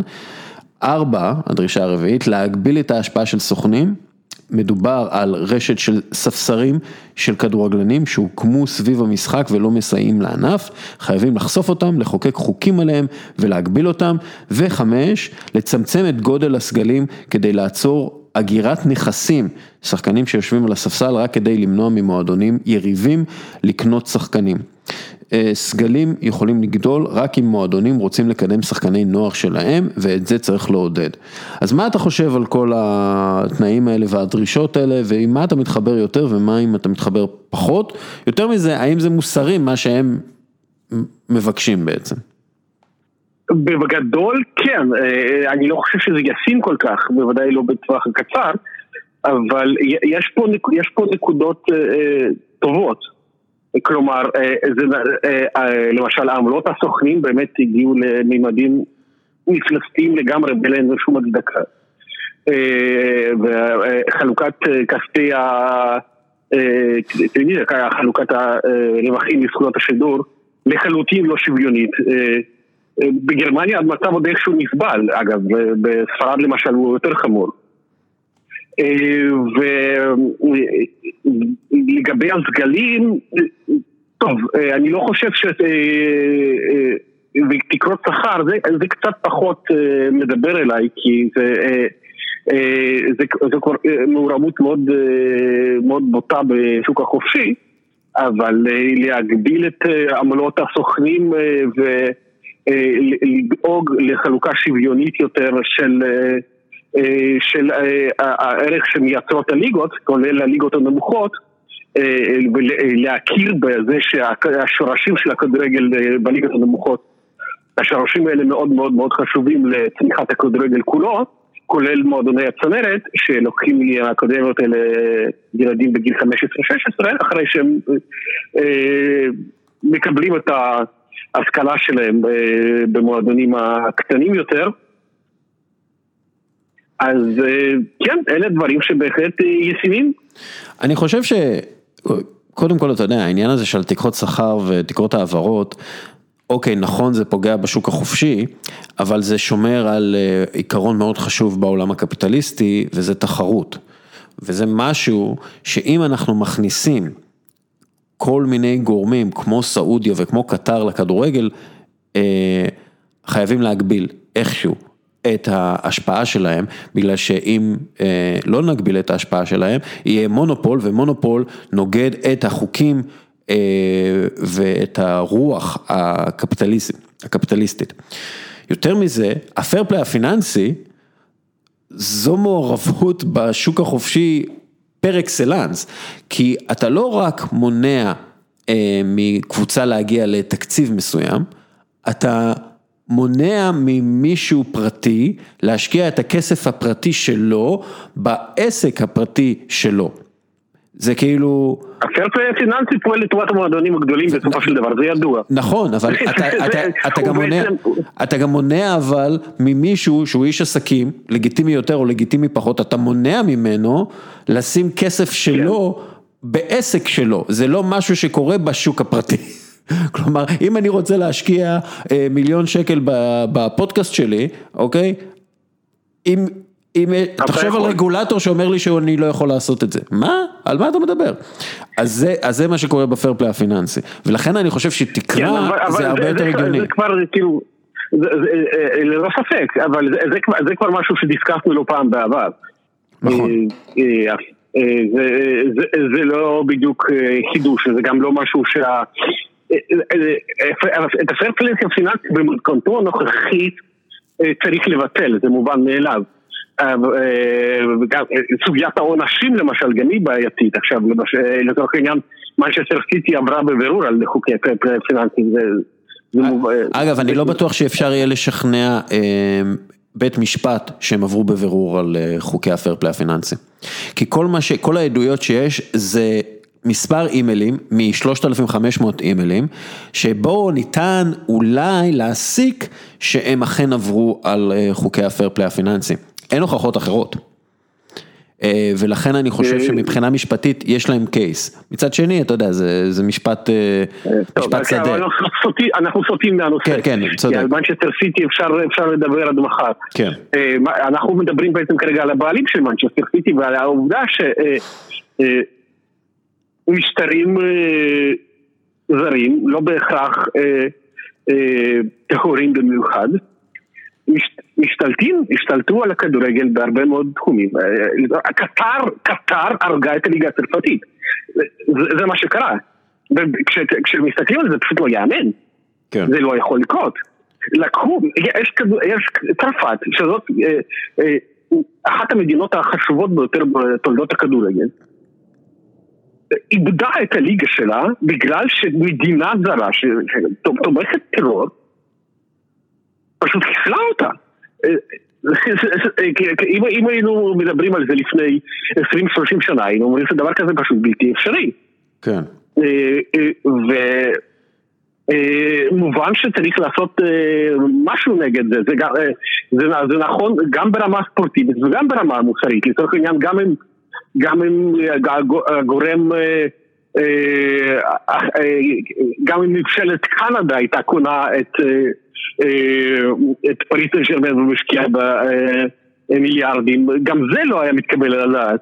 קל וחומר כשקטן, אבל אה, יש פה, יש פה שתי סוגיות נפרדות בעצם. והסוגיה המוסרית נוגעת יותר להשתלטות של המון המון המון גורמים אה, בעייתיים ביותר על, על הכדורגל בכל מובן אפשרי. אגב, פיפ"א בעצמה תמיד הייתה מושחתת, אבל היא נהיית מושחתת עוד יותר ועוד יותר ועוד יותר ועוד יותר עד שזה נדמה שאין תחתית בכלל. כן. אה, אה, אגב, בגלל זה אני חושב שצריך כן תקרות שכר. בגלל ההשפעה החיצונית הזאת של כל מיני גורמים כמו ערב הסעודית, כי הרי, אה, אתה יודע, למשל ניו קאסל תירכש על ידי אה, אה, ערב הסעודית בסופו של דבר, אפילו אם ערב הסעודית עברה על חוקי הפיראטיות, כן, יצליחו איכשהו להגיע לזה, כי ערב הסעודית עושה עסקים עם בריטניה, אז יהיה מגוחך וצבוע לא לאפשר לה לרכוש אה, קבוצה בפרמייר ליג. אפשר לקחת תקנות שאוסרות על מדינות לרכוש מועדונים. או שאפשר לחוקק תקנות שאומרות קבוצה לא יכולה לשלם יותר מ-250 מיליון לירות סטרלינג אה, לשחקנים שלה ולא יכולה לשלם יותר מ-50 מיליון לירות סטרלינג על שחקן ואם היא אכן עושה את זה היא צריכה לשלם כזה מס יוקרה גבוה שזה יעזור לצמצם את הפערים. זה, זה, זה, זה מה שאני חושב. זה, זה, זה, אולי, זה אולי יעזור לצמצם את הפערים אבל זה לא יעזור, זה לא ימנע מסעודיה לרכוש את ניוקאסל.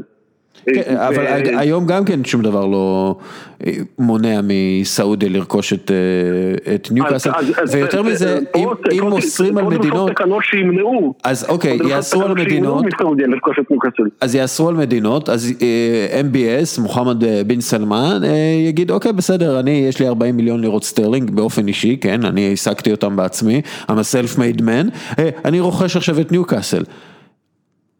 הוא עדיין ייהנה מההכנסות של המדינה, וזה לא מדינה רוכשת, זה אה, מוחמד בן סלמן, אתה אי אפשר למנוע ממנו. זאת הבעיה. אבל אם אנחנו מדברים על ההיבט המוסרי, ההיבט המוסרי הוא לשאול את אוהדי ניוקאסל.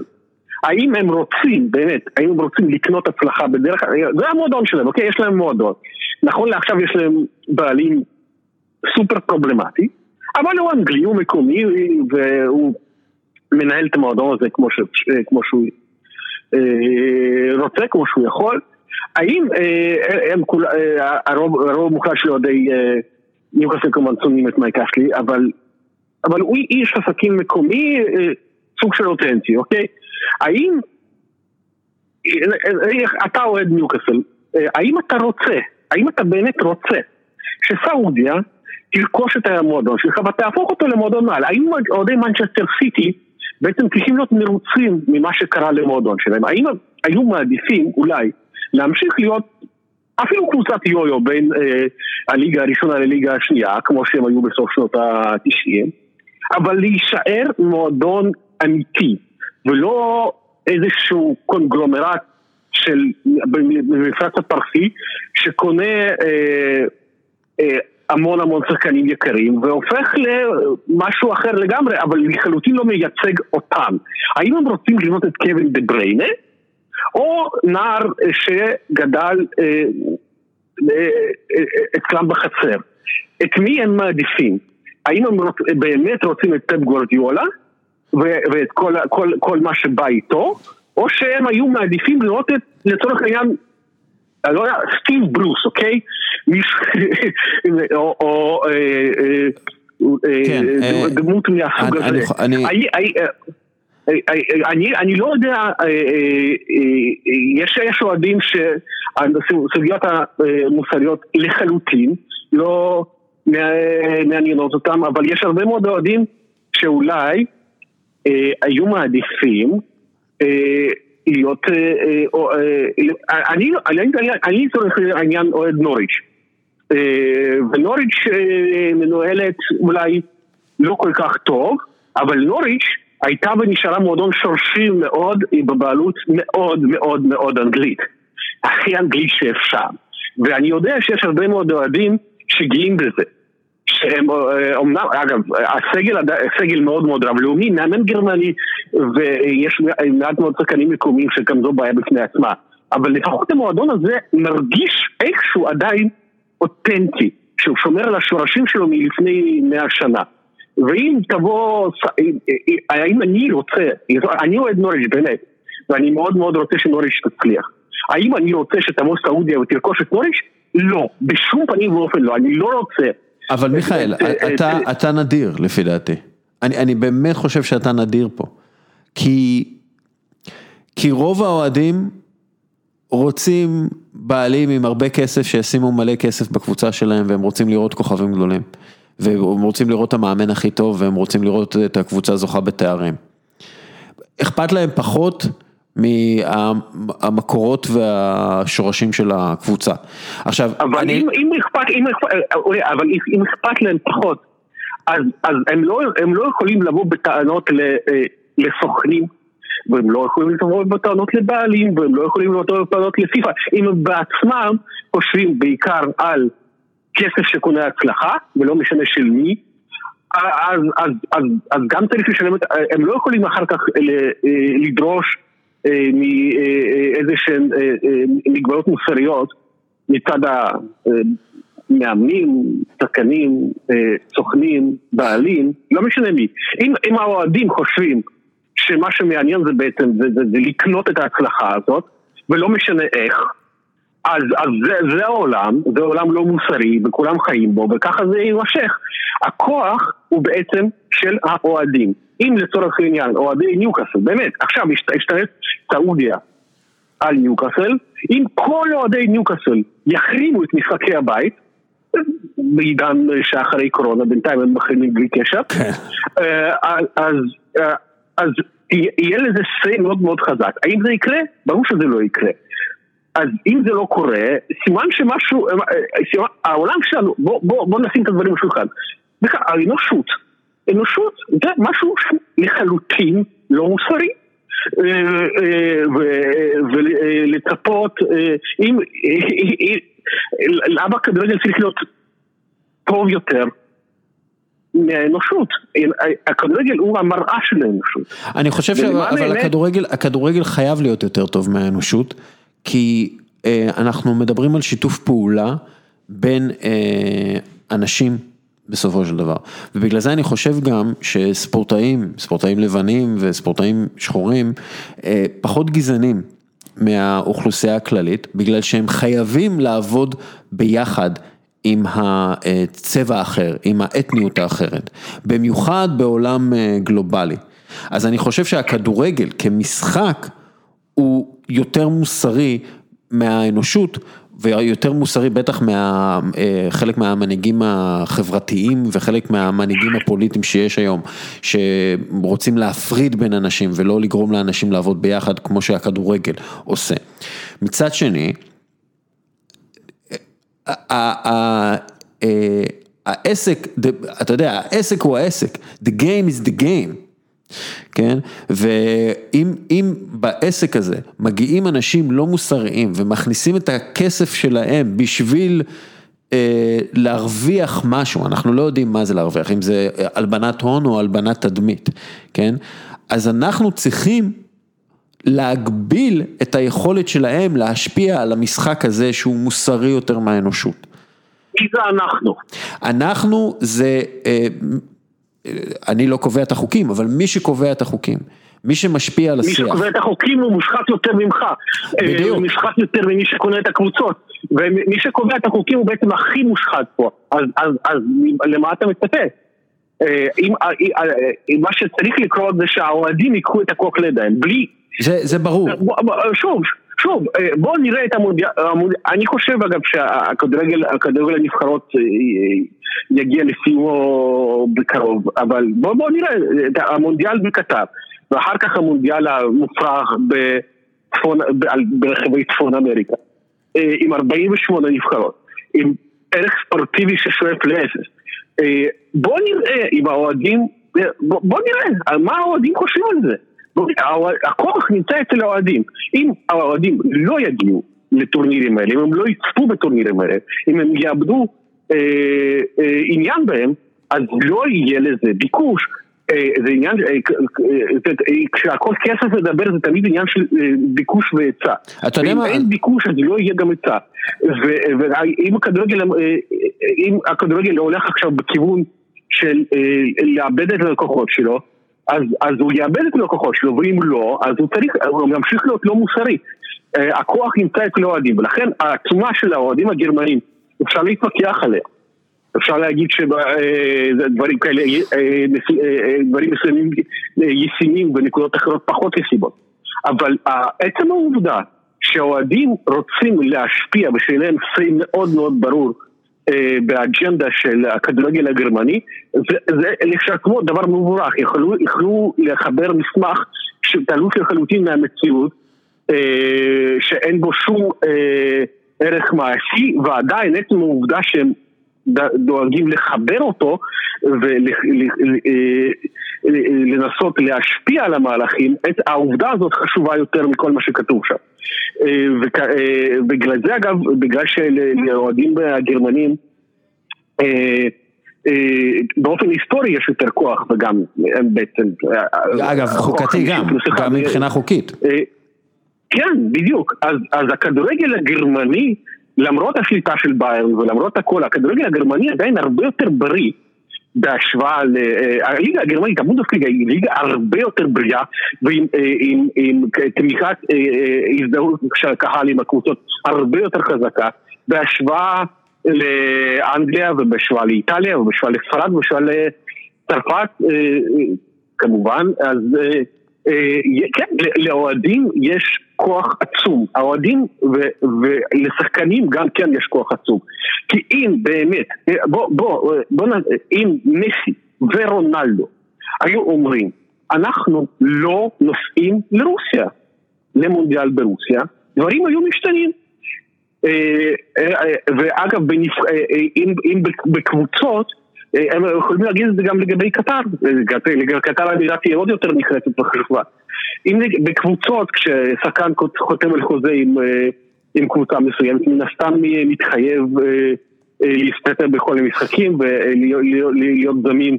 בנבחרת זה לא ככה, בנבחרת קל יותר לעשות את השינוי הזה, כי לצורך העניין, אם יקום מסי, באמת, ויגיד, אני לטורניר הזה לא נוסע, כמו שקרויף לא נסע לארגנטינה ב-78, הוא לא הסביר את זה כמו שצריך. שזאת הייתה בעיה כשעצמה, אנחנו עדיין לא יודעים בדיוק אם הוא לא נסע למשל מסיבות פוליטיות, או שהוא חשש לחייו, או אולי הייתה סיבה אחרת, אבל הוא לא נסע לשם. אם יקום שחקן, אם יקומו הרבה שחקנים, אם עכשיו יקומו למשל, אם החבר'ה כמו סנצ'ו וסטרלינג ומרקוס טורם וקיליאן אמבפה אלה שמביעים עכשיו קול מאוד חזק נגד הגזענות, הם יצאו מהקונכייה שלהם, הם יבינו שגזענות היא בעיה חמורה, אבל היא לא הבעיה היחידה. אם, הם, אם קיליאן אמבפה יבין שכשהוא משחק ומרוויח מיליונים מקטר, הוא לא יכול להיות מוסרי בצד אחד, אבל לא מוסרי בצד אחר. כשאם הם יבינו את זה, אם הם ירימו קול, ואם אם מסי אמבפה ורונלדו ודה יגידו, אנחנו לקטר לא נוסעים, נקודה. הרבה מאוד דברים השתנו. הרבה מאוד דברים השתנו. הם לא עושים את זה, אה, ו, אה, אה, אבל אני, אני חושב שבסופו של דבר, אם הכדורגל ילך בכיוון הזה, ואם אם, אם, גם השחקנים ילכו בכיוון הזה, בסופו של דבר, אולי לא בקטר, אבל בסופו של דבר, לשחקנים תהיה השפעה הרבה יותר גדולה על, על, גם על, על, על התחרויות של המועדונים וגם על התחרויות של הנבחרות אם, אם בכלל ישרדו. את העשור הקרוב. בוא, בוא, בוא באמת נדבר על, אתה חושב שהנבחרות שורדות את העשור הקרוב? כי הכדורגל נבחרות הוא אני... כדורגל הוא הוא לא אותו כדורגל שאנחנו רגילים לראות, אה, אבל עדיין, למשל המונדיאל והיורו מעוררים הרבה מאוד עניין ועניין לאומי, ואנחנו כן יושבים ובמיליארדנו אנחנו רואים את הטורנירים הגדולים האלה. אז אתה חושב שזה משהו חושב, שקיים אני, עדיין, שיהיה קיים, אני, נגיד אני, עוד עשר שנים? חושב, אני חושב שהכדורגל נבחרות לא ישרוד. למה? אני, אני גם חושב, ש, אני חושב שמשבר קורונה גם מאוד מאוד uh, יתרום לזה.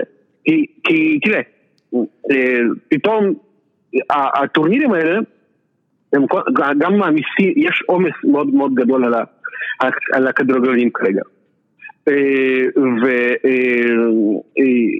והטורנירים אה, האלה תורמים מאוד לעומס הזה, הם מתקיימים כל שנתיים.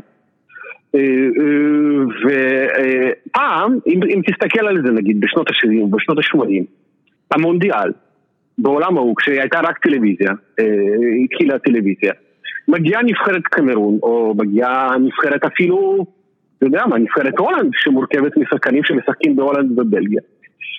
אה, אה, וזו בעצם הבמה היחידה שבה אתה יכול לראות את השחקנים האלה. והשחקנים האלה גם, זאת הבמה הכי גדולה בעולם מבחינתם. המונדיאל, זה הדבר. מעבר לגאווה לאומית, שהייתה תמיד מאוד מאוד חשובה, אה, זה היה הטורניר הכדורגל הכי איכותי בעולם. אה, אה, כל הנבחרות, אם תיקח למשל את נבחרת גרמניה מול נבחרת הולנד ב-74, זה היה קרב בין שתי הקבוצות, סלש נבחרות, הכי טובות בעולם לאותה נקודה זמן. לא היה שום דבר יותר טוב מזה, כך כל קבוצה אחרת. עכשיו, אם אתה לוקח, לא משנה איזה נבחרת, יש עשרות מועדונים שהם יותר, יותר אם משחק בין ריאל מדריד לברצלונה הוא יותר איכותי מכל משחק נבחרת שאתה יכול להמציא.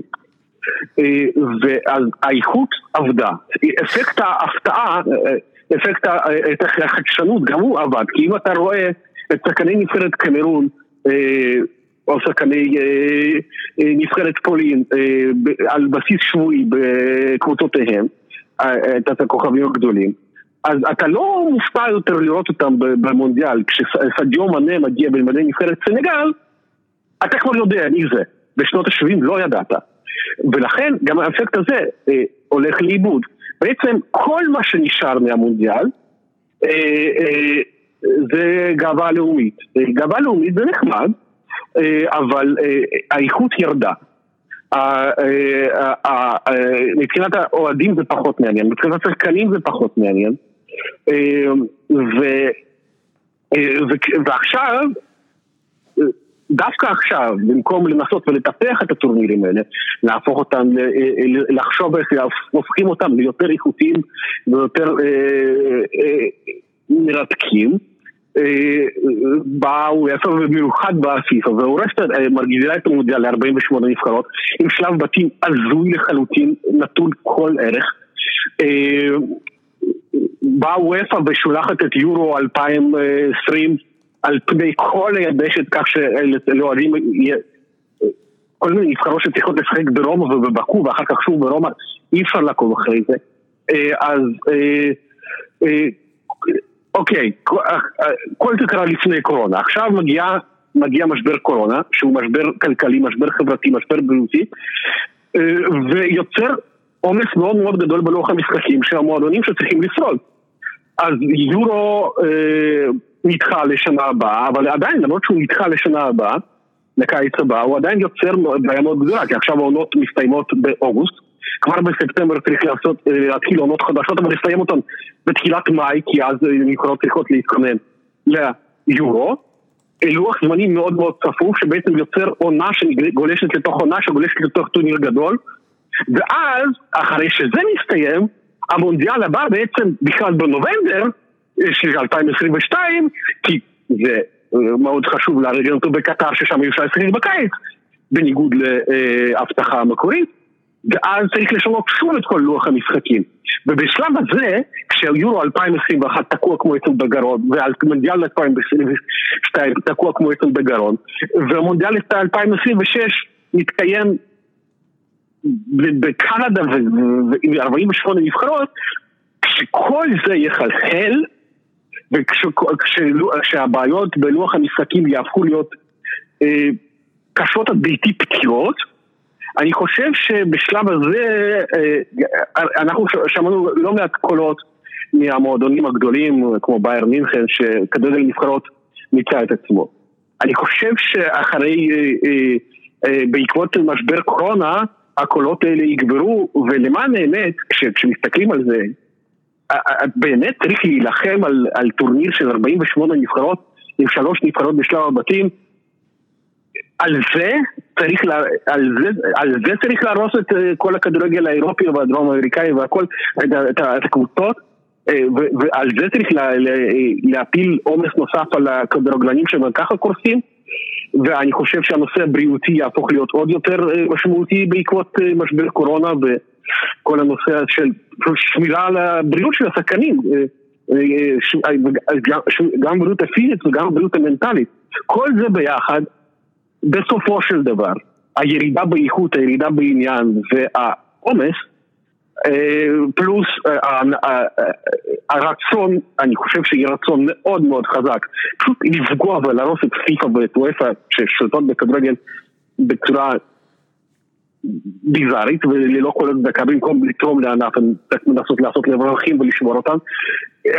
אנחנו לא, לא שמענו על פיפ"א מנסה עכשיו, לפיפ"א יש כמות הזויה של כסף אה, ששוכב בבנק. זה הזמן לפתוח ופשוט להזרים אותו לליגה השלישית בכל מקום אפשרי כדי לאפשר למועדונים אה, לשרוד. זה לא קורה. אז אם לפיפ"א אין אה, מטרות מהסוג הזה, אם היא לא for the good of the game, אז, אז למועדונים כמובן יהיה אינטרס לחסל אותה, לחסל אותה. בלי מונדיאל, לפיפ"א אין יותר זכות קיום בכלל. ולמען האמת, אנחנו באמת צריכים את פיפ"א? זאת שאלה שתהדהד בשנים הקרובות, ואני חושב שהיא תביא בסופו של דבר לתום דן כדורגל הנבחרות.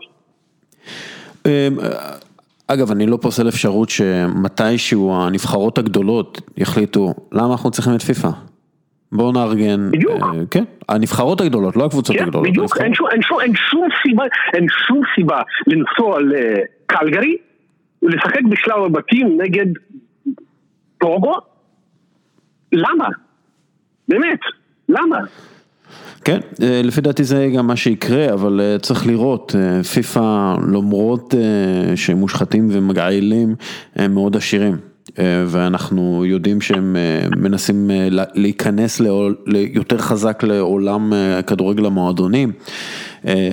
וינסו להשפיע שם, שיהיה את המונדיאל מועדונים הזה, שאמור לקרות מתישהו, אה, כן, אה, יהיה מאבקים אה, פוליטיים גדולים, אבל היי, אל תערב פוליטיקה וספורט. בואו נצא שנייה מהמתחם הזה, ונדבר על משהו ש... אה, באמת את המאזינים. שוק העברות השחקנים, אה, דיברתי השבוע עם אה, דניאל ג'י, עורך דין דניאל ג'י, שזה דרך אגב דניאל גינזבורג. רגע, רגע, דווקא בוא רגע, בוא נסיים את ההקלטה, אני עכשיו אטפל פה בילדה, אני אעביר אותה לגורמים המוסמכים, ואחר כך נמשיך. אוקיי, אני רק, אני אסביר רק למאזינים שאתה עכשיו מעביר את הילדה למטפלת, כן? אה, כן, יכול להיות שהיא, לילדה כבר נגמרה הסבלנות לשמוע על אה, סרט פלסטינטי, ואני יכול להבין אותה. אז סבבה, אנחנו חוזרים עוד שנייה.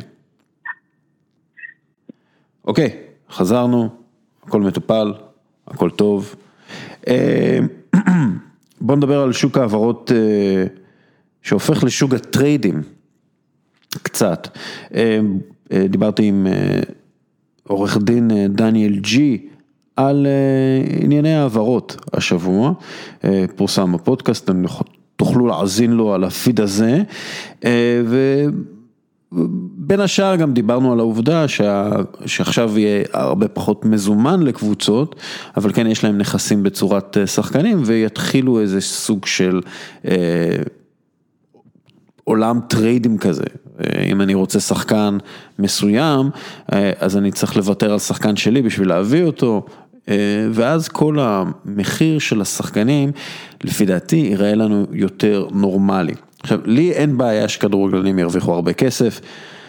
אם, אם אנשים משלמים הרבה כסף כדי לראות אותם, אז השחקנים צריכים לקבל נתח מהכסף הזה, זה לא צריך ללכת רק למועדונים. אה, זה כסף שהם מייצרים בעצמם וזה הוגן לחלוטין. אה, כן, יש לי בעיה עם, עם שני דברים. דבר ראשון, ששחקן מקבל הרבה יותר מדי כסף שלא מגיע לו. דבר שני, ששחקן אה, נרכש בהרבה מאוד כסף והוא עצמו לא מרוויח את הסכומים האלה, זה תמיד מרגיש לי קצת לא בסדר מבחינה מוסרית. אה, אני חושב שצריך, באופן כללי, צריך אה, שמחיר השחקן ייגזר מהמשכורת שלו. כלומר, אם שחקן לא מרוויח בקבוצה יותר מ-30 אלף דולר בחודש, הוא לא צריך להימכר ב-10 מיליון אה, דולר. זה, זה לדעתי, אה, וככה גם אה, יהיה הוגן יותר היחס לנכס הזה שנקרא שחקן. אם אני רוצה להשאיר אותו, ואני מבקש עליו הרבה כסף, אני צריך גם לשלם לו הרבה כסף. אה, אבל משלמים להם הרבה כסף. לא, לא, ו... לא, לא, לא, לא לכולם, לא לכולם. תראה, למשל דוד, לא דוד לואיז, אני לא אגיד לך, אבל... תראה, הסיפור עם דוד לואיז למשל, זה אחד מהדברים שאני שונא, כן? למה? כי רכשו אותו ב-8 מיליון לירות סטרלינג. העבירו שישה מיליון לירות סטרלינג לסוכנים, אה, אה, נתנו לו עשרה מיליון לירות סטרלינג בשכר, וכל השנה הראשונה שלו בארסנל הייתה 24 מיליון לירות סטרלינג, שאתה אומר לעצמך, what the fuck, זה לא הגיוני, כן? אבל אם אתה כן נותן איזשהו ערך לשחקן, זה צריך להיות שווה למה שאתה נותן לו. יש שחקנים צעירים שמבקשים עליהם מיליונים, למרות שהם עצמם אין להם חוזה של יותר מ-1500 אה, פאונד בשבוע, זה לא הגיוני, בעיניי. אה, אה, לא, יש להם חוזים גם לשחקנים צעירים שמבקשים תמורתם הרבה מאוד כסף, כי יש להם שכר מופרך גם כן. אם אתה, אם תלך לכיוון הזה, אז אתה דווקא, אז המשכורות יאמירו ולא סכומי העברה ירדו, אני חושב. אה, אה, ואם תיקח כדוגמה את הסוגיה של אה, דני דרינקווטר, שגם שולם תמורתו המון המון כסף וגם הוא מקבל שכר עתק בצ'לסי והתמורה שהוא נותן היא לא בדיוק גדולה במיוחד אז, אז אני חושב שלהצמיד את סכום העברה לשכר בסופו של דבר זה היא רק יחמם את השוק ולא לא יקרר אותו. אתה יודע, למשל, אני, למה אני חושב שהעולם הטריידים אה, הוא טיפה יותר מוסרי וטיפה יותר הגיוני מבחינה כלכלית, גם לכדורגלנים וגם לקבוצות. קודם כל קבוצות, ברגע שאתה עושה טרייד, אתה לא מוציא כסף, בטח כשאין לך כסף, אתה לא מוציא אה, כסף, אתה בעצם מעביר נכס שלך עבור נכס אחר, אני חושב שיש בזה איזשהו אה, היגיון כלכלי.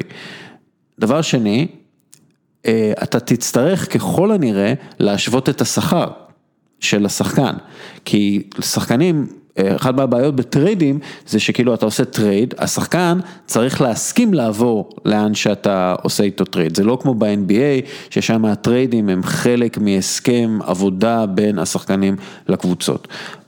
פה, אה, אם אני חי בלונדון ורוצים אה, לרכוש שחקן מניוקאסל, אז אומרים לשחקן, תקשיב, אתה צריך לעבור לניוקאסל, ואנחנו ניקח, ואתה תעזוב את לונדון ותעבור לניוקאסל, אז הנה, לך מפה, זה לא, זה לא אפשרי, זה לא, זה לא חוקי, כן? זה לא אז- אפשרי לא בטרייד ולא במכירה רגילה. נכון, אבל במכירה רגילה, מה קורה? משלמים הרבה מאוד כסף על השחקן הזה, ואז משכנעים אותו עם תשלום פרמיום אה, ניוקאסל. אתה חי בניוקאסל, אוקיי, תקבל עוד עשרת אלפים לירות סטרלינג בשבוע, כן? אז הקבוצות האלה צריכות לשלם אה, פרמיום.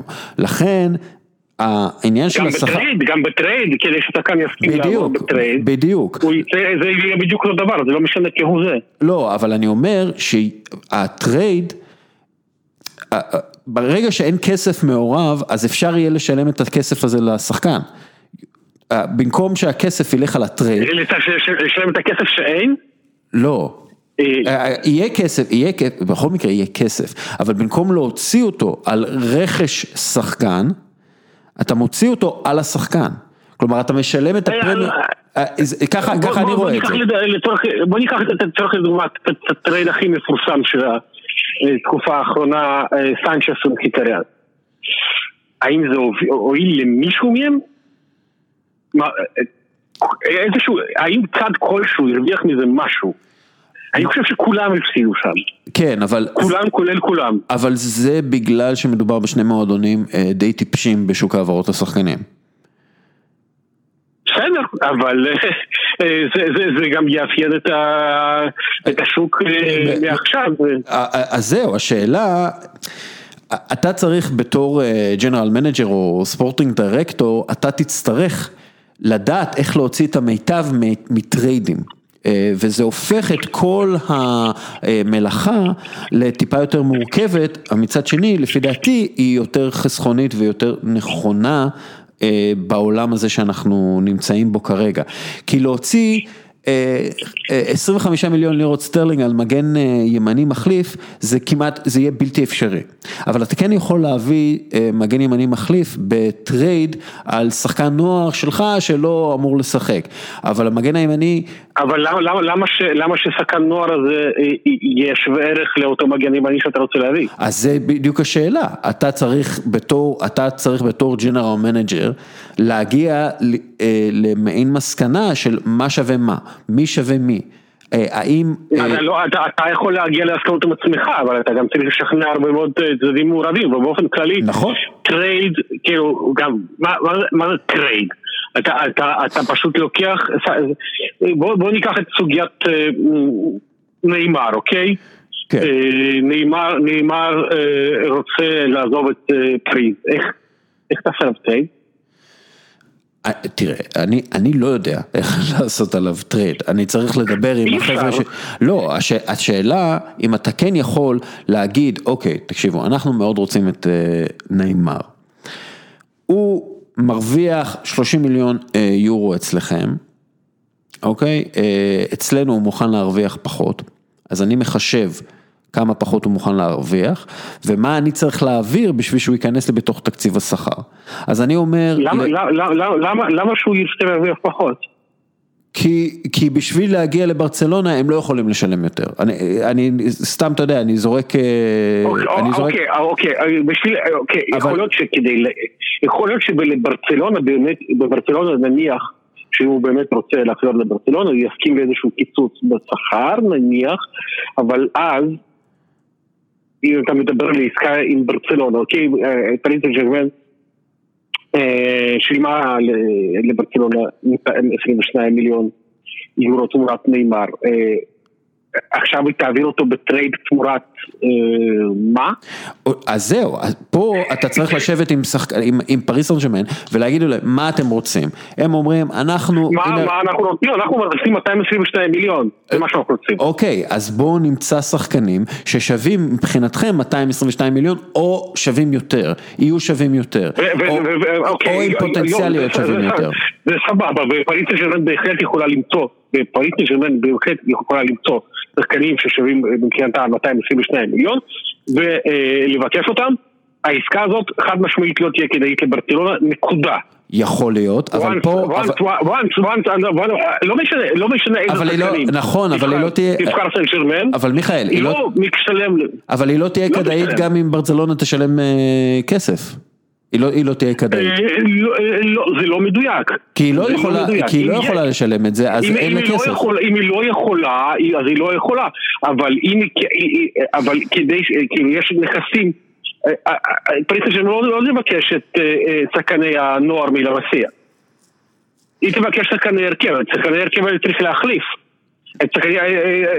אה, אה, אה, או- כ- כדי, כדי לבנות סגל, כדי או- לבנות- לבנות סגל, לבנות סגל באמצעות, סגל אתה יכול אולי לבנות כשחקן תמורת שחקן, אוקיי? כמו סנצ'ס ומחיטרן, שהם הוערכו, אה, אה, אמרו אוקיי, בהתחשב בחוזה של אלכסיס שהולך אה, להסתיים תכף, אז, אה, אז אה, זאת הדרך, אה, הוא שווה פחות ממחיר השוק, לקחת מחיטרן, אה, נעשה אה, עסקת חליפין. שחקן תמורת שחקן זה גם, זה איכשהו אה, קל, יותר. נכון, לפעמים. אבל... גם אז מפסיד, אבל גם אז כולם מפסידים, אבל, אבל נכון. כשאתה בונה סגל באמצעות, אה, אה, כשאתה בונה סגל באמצעות קניית שחקנים, אתה קונה שחקן למשבצת שחסרה לך, וסגרנו עניין. כי אם אתה רוצה לבוא- לקחת טרייד של שחקן תמורת כמה שחקנים, אז מן הסתם אתה מאבד שחקנים במגוון עמדות, פותחים ומחליפים, שאחר כך אתה צריך למלא גם את מקומותיהם. אם אתה רוצה למלא גם את המקום שלהם באמצעות טרייד. אתה, אתה, אתה נכנס פה ללופ שבאמת, אני, זה, זה כל כך מורכב שאף אחד לא ירצה להתעסק בזה. אני חושב, אה, אני. חושב ש, אני חושב שהיום, בכלכלה של היום, ב, ב, בכסף שיש היום או אין היום, אתה תהיה חייב להגיע לרמת מורכבות הזאת, אתה תהיה חייב להגיע לרמה אה, ולהבנה של איך כן עושים טריידים ומשפרים את הקבוצה, אגב, כמו שעושים בספורט האמריקאי. אני, לא חושב שבעולם של, אני לא חושב, קודם כל, צריך לחכות ולראות אה, אה, מה תהיה באמת אה, השפעת המשבר ומה אה, יהיה גודל המשבר הפיננסי שיבוא בעקבותיו, כי יכול מאוד להיות אה, שההשפעה אה, בסופו של דבר, כאשר העסק יתאזן, ואם יבואו גורמים אה, אה, נבונים בהתאחדות ובממשלות באופן כללי, יכול להיות שההשפעה אה, לא תהיה כזאת דרמטית, כלומר אם למשל, אה, אם אם יימצא חיסון והקהל יוכל לחזור למגרשים אה, בסוף השנה האזרחית, נגיד, הערכה גסה, אה, ועד אז אה, דווקא אה, אה, בגלל שכולם צופים בטלוויזיה אז אה, זכו- זכויות השידור אולי יהיו שוות טיפונת יותר מקודם כי עולם התקשורת נפגע קצת פחות בתקופה הזאת לא, אנחנו, כנראה שלא. אבל בוא, בוא נגיד שאנחנו עדיין, כשבסך הכל שלושה חודשים בתוך המשבר הזה, אנחנו לא באמת יודעים את עומקו ואת אה, השפעתו, אגיד לך- ומוקדם מאוד לשפוט. נכון, אבל למשל ברצלונה, אה, מה, שהקורונה עושה, היא בעצם חושפת את הבעיות ואת הנקודות תורפה, בחברות, בעמים, במועדוני כדורגל. היא בעצם מראה, אוקיי, אין לכם כסף עכשיו, בום, הנה, אתם, הגעתם לבור שאתם חפרתם בעצמכם הרבה, מאוד זמן. בברצלונה אבל הבור היה קיים עוד לפני. נכון, נכון, אבל הקורונה חושפת את זה עוד יותר, כי פתאום אין כסף אה, לכסות הפסדים אה, באופן מיידי. עכשיו, למשל ברצלונה, היא צריכה לקצץ 70% בשכר השחקנים, שזה הזיה בפני עצמה, ועל מה הם מקשקשים? הם מקשקשים על פיאניץ' מול ארתור ולרכוש את לאוטורו, וזה זה לא נראה לי הגיוני, זה לא סביר. עכשיו, אם ברצלונה נפגעה ככה, אני מתאר לעצמי שהפגיעה במועדונים אחרים תהיה עוד יותר גדולה ועוד יותר משמעותית. זה, זה, זה מאוד מאוד תלוי. זה מאוד לא, מאוד ברור, תלוי. ברור ב- שזה, ברור שזה ב- תלוי, אבל... למשל, למשל, לא, למשל, למשל, לצורך העניין, שוב, אה, תלוי למשל, אם אין קהל כרגע, אם אין, אה, בוא ניקח. העונה הבאה מתחילה כסדרה, רק בלי קהל, אוקיי?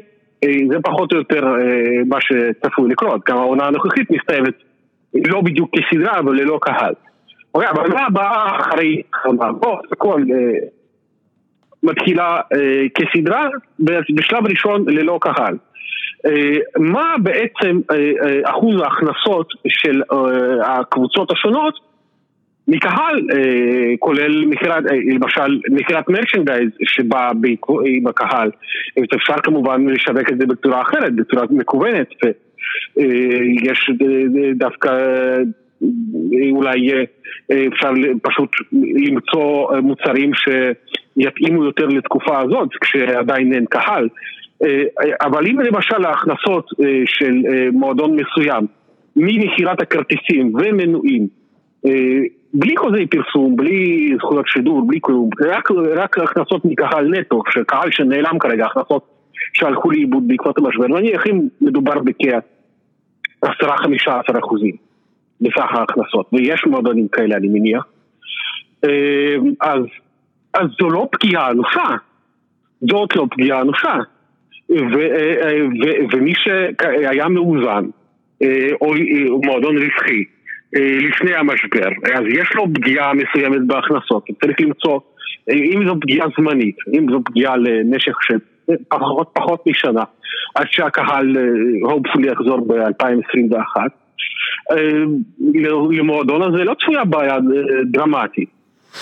ברצלונה לעומת זאת הייתה נכנסת למשבר כלכלי מאוד מאוד עמוק, עם או בלי, ברור שעכשיו זה יותר חמור, אבל אני גם לא חושב שברצלונה ההכנסות, ברצלונה כמובן בונה, יש לה הרבה הכנסות מקהל ותיירות עם כל, ה, כל מה שבא עם זה, אבל היא מרוויחה הרבה יותר מחוזי פרסום ומזכויות שידור, וזה עדיין שם. אז בוא, בוא, אתה יודע מה, בוא... צריך לחכות. צריך לחכות ולראות איך זה משפיע, איך זה, כי אם, אם המשבר הזה, אם לצורך העניין, המשבר הבריאותי, הבריאותי נטו, אם הוא נגמר בתום השנה האזרחית כאשר תהיה תרופה ויהיה חיסון, והקהל יחזור והכל יחזור לקדמותו וכל אחד יצטרך ללקק את הפצעים ולהתמודד עם הבעיות הזמניות שהיו שם אז יכול להיות שדווקא חלק גדול מהמועדונים ישרדו בצורה מאוד יפה. בוא, בוא... ולא צריך להמציא את הגלגל מחדש, לא צריך טריידים, פשוט אפשר לקנות, ואם אם, אם סכומי ההעברות באמת יקטנו במידה מסוימת, אם זה יתמקם, השוק יצא לי רע בפרופורציה. לא יכול להיות שטיירון מינקס שווה יותר ממרדונה בזמנו, לא, זה לא ייתכן. אז, אז, אז לכן, לכן, לכן אני אומר שחלק מהחזרה לשפיות, וזה גם אה, מומחים אחרים מערכים, חלק מהחזרה לשפיות, או חלק מקיול אה, מחדש של הכדורגל, זה לשימוש בנכסים שיש לך, שרכשת בכסף, או שגידלת במערכת שלך. שימוש בזה כדי לעשות טריידים על שחקנים שאתה רוצה. שחקן לא מתאים לו פה, אתה רוצה להביא אותו, אתה מביא לקבוצה ש... שהיא הבעלים שלו כרגע, אתה מביא שחקן שרוצה זמן משחק או רוצה לעבור לטורינו או מה שזה לא יהיה ואתה מביא את השחקן במקומו. עכשיו בוא, בוא נעשה, אני אגיד לך, אני פשוט עשיתי ככה איזה טריידים אפשריים שאנחנו גם שומעים עליהם וכל מיני בחדשות. למשל ארתור ופיאניץ', תחשוב על זה, ארתור בן 23, השווי שלו לפי ה Transfermarkt הוא 56 מיליון יורו, החוזה שלו עד 2024, הוא נרכש ב-31 מיליון יורו. עכשיו פיאניץ' הוא בן 30, אוקיי. השווי שלו yeah. לפי Transfermarkt זה 52 מיליון יורו, החוזה שלו זה עד 2023, והוא נרכש ב-32 מיליון יורו. עכשיו ברצלונה היא רוצה, עזוב למה, היא רוצה שחקנים טיפה יותר אה, מבוגרים. אה, יובנטוס רוצה שחקנים, לא בהכרח, לא לא, לא לא, בסדר, הם, אני, שנייה, הם אומרים שהם רוצים שחקנים יותר מבוגרים, נגיד, עזוב, אני לא נכנס לעניין הזה. אז יש להם את ארתור, ארתור לא מסתדר בברצלונה, הוא עדיין שחקן מאוד כישרוני, הם אומרים ליובנטוס, בואו, קחו את ארתור, הוא שווה ככה וככה, יש לו חוזה ארוך, קחו את, תביאו לנו את פיאניץ'. יובנטוס מבחינתם אומרים מצוין, אנחנו רצים שחקנים יותר צעירים, אנחנו לא צריכים לרכוש את ארתור בהרבה כסף ואנחנו מקבלים אותו בעד נכס שיש לנו שאנחנו לא יודעים אם אנחנו נמשיך איתו בשנתיים הקרובות, בגלל שהוא בן 30. ברצלונה כן תמשיך איתו בשנתיים הקרובות, אז פה זה איזשהו give and take כזה, משא ומתן אחד. עכשיו, בוא נלך, בוא נלך למקום אחר. אין שום, אם אני יובנטוס אני לוקח את העסקה הזאת בשתי הידיים. ברור, ברור. אבל זה מובן מאליו. אם אני ברצלונה אני לא עושה את העסקה הזאת. אם אני חושב במקרה שהיא כדאית לי, כי, טוב, בסדר, אפשר גם לקפט את ארתור ולקחת את מישל פלטיני, זה גם אופציה. לא, זה לא אופציה לפי דעתי, פלטיני עדיין לא בכלא, אבל הוא יכול להיות שהוא יהיה בכלא. אבל בוא נלך למשהו אחר. ארסנל רוצה את תומאס פרטי, אוקיי? אתלטיקו מדריד רוצה את לקזט. לקזט לא, לא אכפת לו להגיע לאתלטיקו מדריד, הוא דווקא רצה להיות שם. תומאס פרטי רצה להיות, רוצה להיות בלונדון, אוקיי? עכשיו אתה חושב על זה, תומאס פרטי בן 26, השווי שלו 40 מיליון יורו, חוזה עד 2023, לקזט בן 29, שווה 48 מיליון יורו, חוזה עד 2022, נרכש ב-53 מיליון יורו. גם פה אוקיי. יש איזשהו טרייד פייר, הם מקבלים חלוץ שהם רוצים. הם... זה טרייד שמתקבל על הדעת, כן. אוקיי. אני לא יודע אם, זה, זה מתקבל על הדעת, אם אני אתלטיקו אני בשום באופן לא עושה אותו. להתחשב בחלוצים שיש לי ולהתחשב בזה ש... אם אני סימיונה, תומאס פרטי הוא... איך אני אגיד את זה? זה אחד השחקנים הכי הכי הכי סימיונה שיש. לגמרי. הוא גידל אותו, הוא טיפח אותו, הוא הפך אותו לס... אחרי תקופת הרצה ממושכת. הפך אותו לשחקן הרכב ובנקר, לשחקן מאוד מאוד דומיננט. כן, אבל הוא לא רוצה לחתום על חוזה חדש. הוא לא רוצה לחתום על חוזה חדש. למה? ככה, הוא רוצה לגור בלונדון. אה, מה לעשות, אתה יודע, זה, זה, okay. זה גם כן העניין, אתה, אתה מבין, יש פה את ה... בטריידים כאלה, אתה חייב לקחת בחשבון את, ה, את הרצון של השחקן, אתה חייב לקחת בחשבון, ואתה לא, אתה לא מתייחס אליו. האם הוא שחקן שווה ערך ללקזט? כרגע זה, זה, זה, בוא נגיד שבנסיבות מסוימות, בוא, בוא נעשה את זה בצורה, טרייד זה לא משהו חדש, היום, אני לא אומר ש... טרייד זה משהו פסול, היו טריידים בעולם. אגב, טרייד, טרייד, אחד מהטריידים, היה את זלאטן נגד, היה את זלאטן ואתו למשל, כשזלאטן עבר לברצלונה. הטרייד שעבר מצוין. לא, זה היה טרייד. זה לא היה טרייד, זה היה בתוספת כסף. זה היה בתוספת כסף, אבל זה היה טרייד, בסופו של דבר. זה היה טרייד עם תוספת כסף. כי אה, הם קיבלו את אתו, והם קיבלו את אה, זלאטן. עכשיו, עבד יותר טוב לאינטר, כן? לא, לא משנה למה, אני לא, אני לא נכנס לסיבות למה עבד טרייד יותר טוב, אבל זה גם כן היה טרייד כדי לחסוך בכסף. אז עכשיו אני פשוט רואה, הקבוצות יצטרכו לחסוך יותר כסף. ברצלונה חייבת לחסוך בכסף. אין לה כסף להוציא כבר על לאוטרו. ברצלונה קיבלה ביחד עם... נתנה לא רק את... שילמה בנוסף יותר מ-40 מיליון יורו. נכון. זה לא, אי אפשר לקרוא לזה טרייד. אתה יודע מה כן היה טרייד? 2004, פביו קנברו עובר מאינטר ליובנטוס תמורת פביאן קריני. זה טרייד. זה טרייד שהוא היה מצוין ליובנטוס. אגב, אני חושב שגם... זה באמת טרייד, זה טרייד כל הטריידים. זה באמת... אתה יודע, תזכיר לי, אני לא בטוח בזה, אבל גם פירלו עבר למילאן מאינטר בטרייד, נכון? אני חושב שכן. אני חושב שכן. אז אתה יודע, אגב, בטריידים... דווקא בין מילאן לאינטר היו לא מעט טריידים. כן, כן. אני חושב שפירלו... הייתה שם איזושהי תוספת לדעתי, אבל מי שעבר בכיוון השני אז, אז זה הבחור עם השם הנהדר, גוגלי אלמין פייטרו, גולי. אני חושב שאם אני זוכר נכון,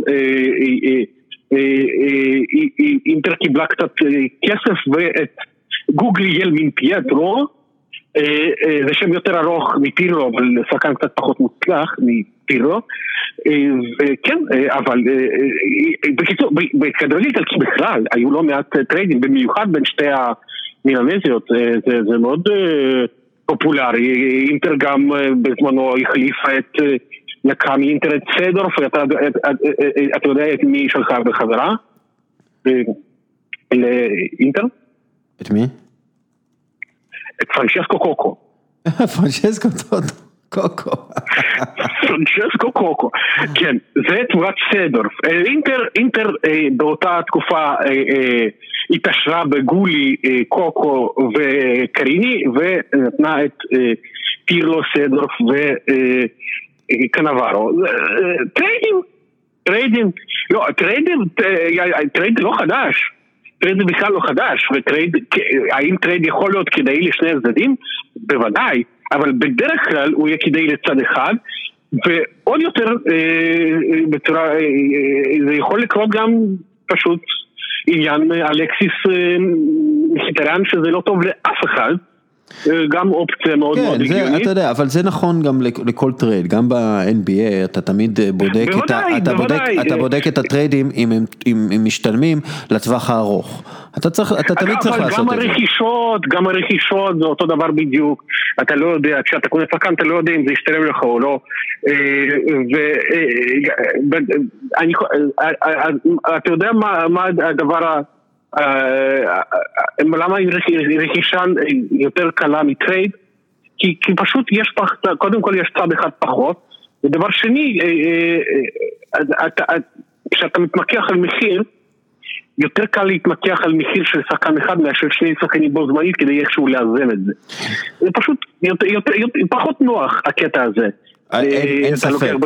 אין ספק ובגלל זה אני חושב, ובגלל זה אני חושב שגם צריך, בגלל זה גם, בגלל זה אני יותר חושב, יותר הגיוני, בעידן של פחות כסף, נניח, לא עובד, אם לקזט ותומאס פרטי, אוקיי? זה יהיה יותר קל. לאתלטיקו אה, וארסנל לנהל משא ומתן בנפרד על שני השחקנים האלה מאשר לנהל את המשא ומתן הזה כעסקת חבילה של טרייד כי בסופו של דבר כסף עובר, אה, כס- אה, נכס עובר שווה כסף והנכסים עוברים אין שום סיבה במקרה של פארטיי ולאקאזט יכול להיות שבהתחשב בחוזים ובגיל ובאיכות השחקנים הכל זה ביחד. יכול להיות שהמחיר שלהם יהיה דומה. אבל אבל למה להגיע למס... הרי לכל אחד מהם יש סוכנים אה, שגם צריכים לגזור קופון אתה יודע, אני- מיכאל, פיפ"א בעצמה התחילה לדון באפשרות של קודם כל לייצר איזשהו מחירון שחקנים, שיהיה איזשהו קשר בין מחיר לשחקן או שווי שחקן, כי אנחנו יודעים שיש לא מעט הלבנת הון בכדורגל העולמי, והרבה פעמים שחקן נרכש בעשרה מיליון יורו ואתה אומר רגע מה זה הכסף הזה, וזה וואלה מישהו שהוא מאפיונר שמימן את הרכש הזה והוא מקבל את הכסף חזרה וזה כסף אה, נקי ו, ומולבן, אוקיי? אנחנו יודעים שזה קורה, אז אנחנו. אם אנחנו מייצרים איזשהו מחירון אה, ו- ושקיפות גבוהה יותר, כמו שה-TMS מנסה לעשות, ה Transfer Market System של אה, פיפא, אז פתאום אתה יכול להגיד, אוקיי, שחקן שמרוויח א', לא יכול להיות שווה יותר מא' כפול 25, אוקיי? אה, זה, זה דבר אחד. אה, ואז אתה גם יכול לנהל טריידים יותר הוגנים מבחינה מספרית, מבחינה, אה, מבחינת אבל, אה, חשבון. אבל, אבל דווקא, דווקא לגבי השכר, אם אתה מסכים, זה, זה, הרעיון הזה פוטנציאלית זה רעיון פנטסטי, באמת, אבל השכר נקבע בחוזה, והאינטרס של המועדונים הוא לחתום על חוזה ארוך טווח. נכון? כשיש לך, נגיד, נניח- צומח לך פי, אה, אה, פיל פודן באקדמיה, אתה רוצה להחתים אותו על חוזה ארוך טווח, נכון? נכון. נכון. אז אה, אה, אתה מחתים אותו על חוזה, אה, אה, אה, אה, אה, אז אתה רוצה, קודם כל, אה, אה, אה, אה, אתה- אתה אה, כשהוא נמצא באקדמיה, השכר שלו נמוך, נכון? נכון. נכון. אז, אה, אה, אבל אז אתה קונה, כמו, אחר כך, אחר כך, אחר כך, אחר כך כדי, כדי, כדי, כדי להחתים אותו על חוזה ארוך טווח. אתה אומר, אה, אוקיי, אחר כך המחיר שלו בשוק יהיה, אה, אה, יהיה פונקציה של השכר שלו, נכון? נכון. נכון. אתה רוצה להחתים אותו על חוזה ארוך טווח, מה אתה חושב שיקרה? יחתימו אותו על חוזה ארוך טווח. בשכר אדיר, נכון. על יותר מעכשיו, אבל אז, אז קבוצות עוד צריכות, יותר מעכשיו, אז, אז כי אם קבוצות, הפונקציה, אם פונקציה, אם פונקציה, אם פונקציה של, של, של מחיר של שחקן מוצמדת לשכר שלו, אז השכר יעלה. נכון, נכון מאוד. נכון מאוד, אנחנו רוצים? אני רוצה שהשכר של שחקנים ששווים את זה יעלה. קבוצות לא סתם יעלו, הוא אני- לא, שכר השחקנים גבוה גם ככה. נכון, אני לא צריך להעלות לא, אותו עוד לא, לא, יותר. לא, לא, לא, לא. מה ש- מה ש- מה- תהיה פה אינפלציה של שכר ואינפלציה של מחירי מחירי שוק. בהתעלם, מכ- בוא בוא נצא מת... אנחנו עוד לא יודעים מה ההשפעות של משבר קורונה, בוא נשים את זה רגע בצד. הרעיון הזה מבחינה עסקית, מבחינה עסקית, נטו. הכוונות שלו טובות, כמו שהכוונות של פליי היו טובות. הכוונות של פייר פליי פיננסי, בוא, היו טובות, אבל זה עובד הפוך. וגם הרעיון הזה, הכוונות שלו כמובן, אבל מצוינות, בוא, האיזון- אבל זה יפעל הפוך. האיזון, האיזון יהיה בסופו של דבר, שקבוצות יגידו, אוקיי, השחקן הזה שווה לי ככה, אוקיי? אני מוכן לשלם לו ככה. אה, הם לא יחשבו, הם לא יחשבו, אבל, דסקל, דסקל, ה- זה- כרגע הפונקציה, איך השחקן, אה, אה, אה, אה, אה, זה- אורך החוזה כרגע, זה הפונקציה הכי חשובה, כש- כשמחתימים חוזה, כי כרגע שהחוזה הולך להסתיים, הכוח המיקוח של השחקן מאוד מאוד מאוד עולה. נכון, ובגלל זה יש... אז- אם- המכירה שלו גם היא פונקציה של שכר, אז זה יעלה את כוח המיקוח של שחקנים כל הזמן. ואז אנחנו נמצא את עצמנו עם שחקנים שחותמים על חוזים ארוכי טווח, בשכר לא הגיוני, ואז פתאום מתברר שפי... תשמע, פיל פודן, יכול להיות שבעוד בעוד שנה יתברר שזה פלופ ואז סיטי החתימה אותו על חוזה לשש שנים בשכר של סופרסטאר והיא לא יכולה למכור אותו, היא כבר לא יכולה למכור אותו, אי אפשר להיפטר ממנו, אתה יודע. בוא, אה, אתה זוכר מה קרה עם ווינסטון בוגארדה?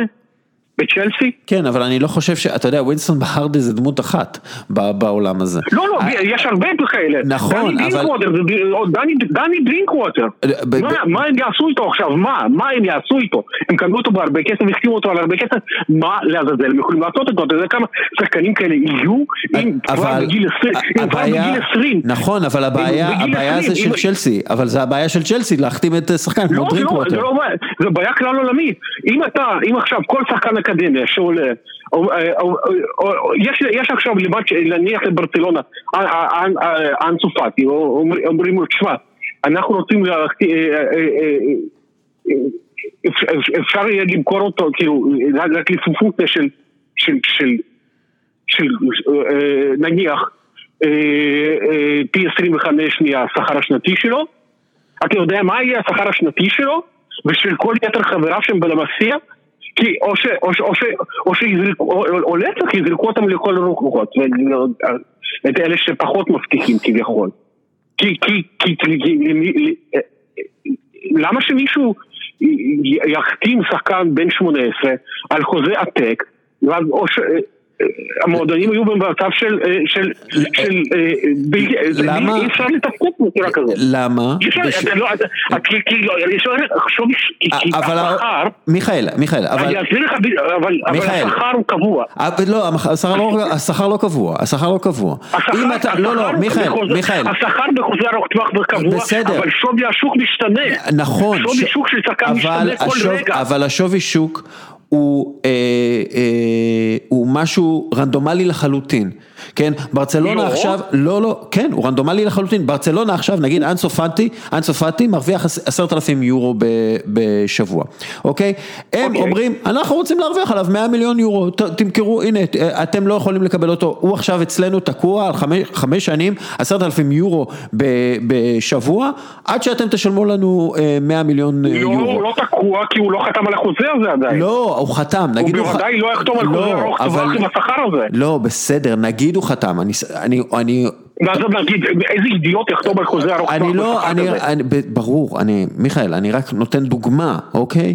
אבל לא, לא, לא נותן יכול להיות. לא יכול, שנייה, לא יכול להיות, כן, שידביקו תג מחיר מטורף על שחקן כמו אנסו פאטי, או כמו אה, מתאו גונדזי, או לא אכפת לי מה, כן? והוא לא ירוויח מזה שהמועדון מעריך אותו במחיר הזה. אני לא מוצא בזה לא, הוא היגיון, לא? עסקי. אבל שווי השוק הצופתי, יכול להיות שהוא כלום, כן. יכול להיות שהוא לא שחקן, אנחנו לא יודעים את זה עדיין. אתה לא, אתה לא, ויכול להיות שהוא, ויכול להיות שהוא מסי הבא, אנחנו לא יודעים את זה עדיין. גם מסי בגיל 17, אף אחד לא ידע לאן הוא יתפתח. כן. ילד מוכשר, אף אחד לא יודע לאן הוא מתפתח.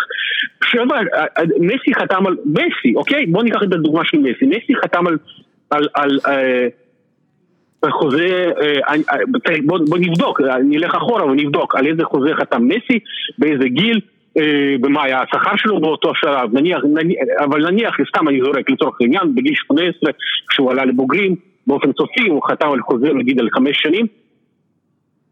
אתה יודע, שווי השוק של מסי בחמש שנים האלה עלה נכון, ולכן גם החוזה שלו. צריך לעלות. לא, לא, אבל מה זה החוזה שלו צריך אני- לעלות? אני, החוזה שלו לא, אני- אני אומר, אתה לא יכול. אני- החוזה אני שלו לא צריך לעלות, הוא כבר חתם על חוזה, הוא חתם על חוזה, נכון. יש לו שכר, ואז, ואז, אבל אם יש תקנות, מסי אחר כך יכול להגיד, אוקיי, אני רוצה לעזוב את ברצלונה, אוקיי? בגיל 19 או בגיל 20, מסי אומר, את ברצלונה, אני עוזב, על בסיס החוזה הזה, הקבוצה הבאה שלי צריכה לשלם עליהם מקסימום איקס. נגיד מקסימום נכון. 50 מיליון יורו, נכון. זה מה שיוצא, והוא עוזב. נכון, לח- אני אני- אני מאמין? איך- איך- איך- איך- מה זה איך מה זה איך עוזר? הגיוני? אז המועדון צריך להתאים את עצמו לשחקן, המועדון איך? צריך, איך? מה זה איך המועדון יכול להתאים את עצמו? המועדון, איך? המועדון, איך הוא יכול להתאים את עצמו מראש יש- למשהו שיקרה בעתיד? לא, אתה כי יש קנית פה- עכשיו דירה. לא, אתה מה זה, מה זה משהו. שיקרה בעתיד? אתה צריך שיהיה לך את החזון המקצועי, אתה צריך להתאים את עצמך לא, לשחקנים, אתה לא יכול. לעובדים שלך. כי אתה לא, אתה לא יכול לדעת אם מסי יצמח להיות מסי, כמו שאתה לא יכול אתה לדעת לא, מה יקרה אתה עם לא יכול לדעת, ברינקווטר. אתה לא יכול לדעת, נכון, אתה לא יכול, לא יכול אבל לדעת. אתה לא יכול לדעת גם כשאתה רוכש שחקנים בהרבה מאוד כסף, זה מה שאני אומר. בוודאי שלא, אבל כשאתה רוכש אותם בהרבה מאוד כסף, אתה מקבל החלטה כרגע. ו- ואתה ו- חושב שהיא נכונה כרגע, כשאתה מחתים על חוזה, וזה- שחקן- וזה גם- בשכר- השכר נשאר קבוע, אוקיי. וערך השוק שלו משתנה, ואתה לא יכול להצמיד ערך משתנה לערך קבוע, נכון. אתה לא יכול, נכון, אתה לא יכול. לא, זה, אתה, אתה צריך לקבל את ההחלטה ואתה צריך לעבוד מול השחקן שלך בשביל לקבוע את אורך השוק, ערך השוק שלו.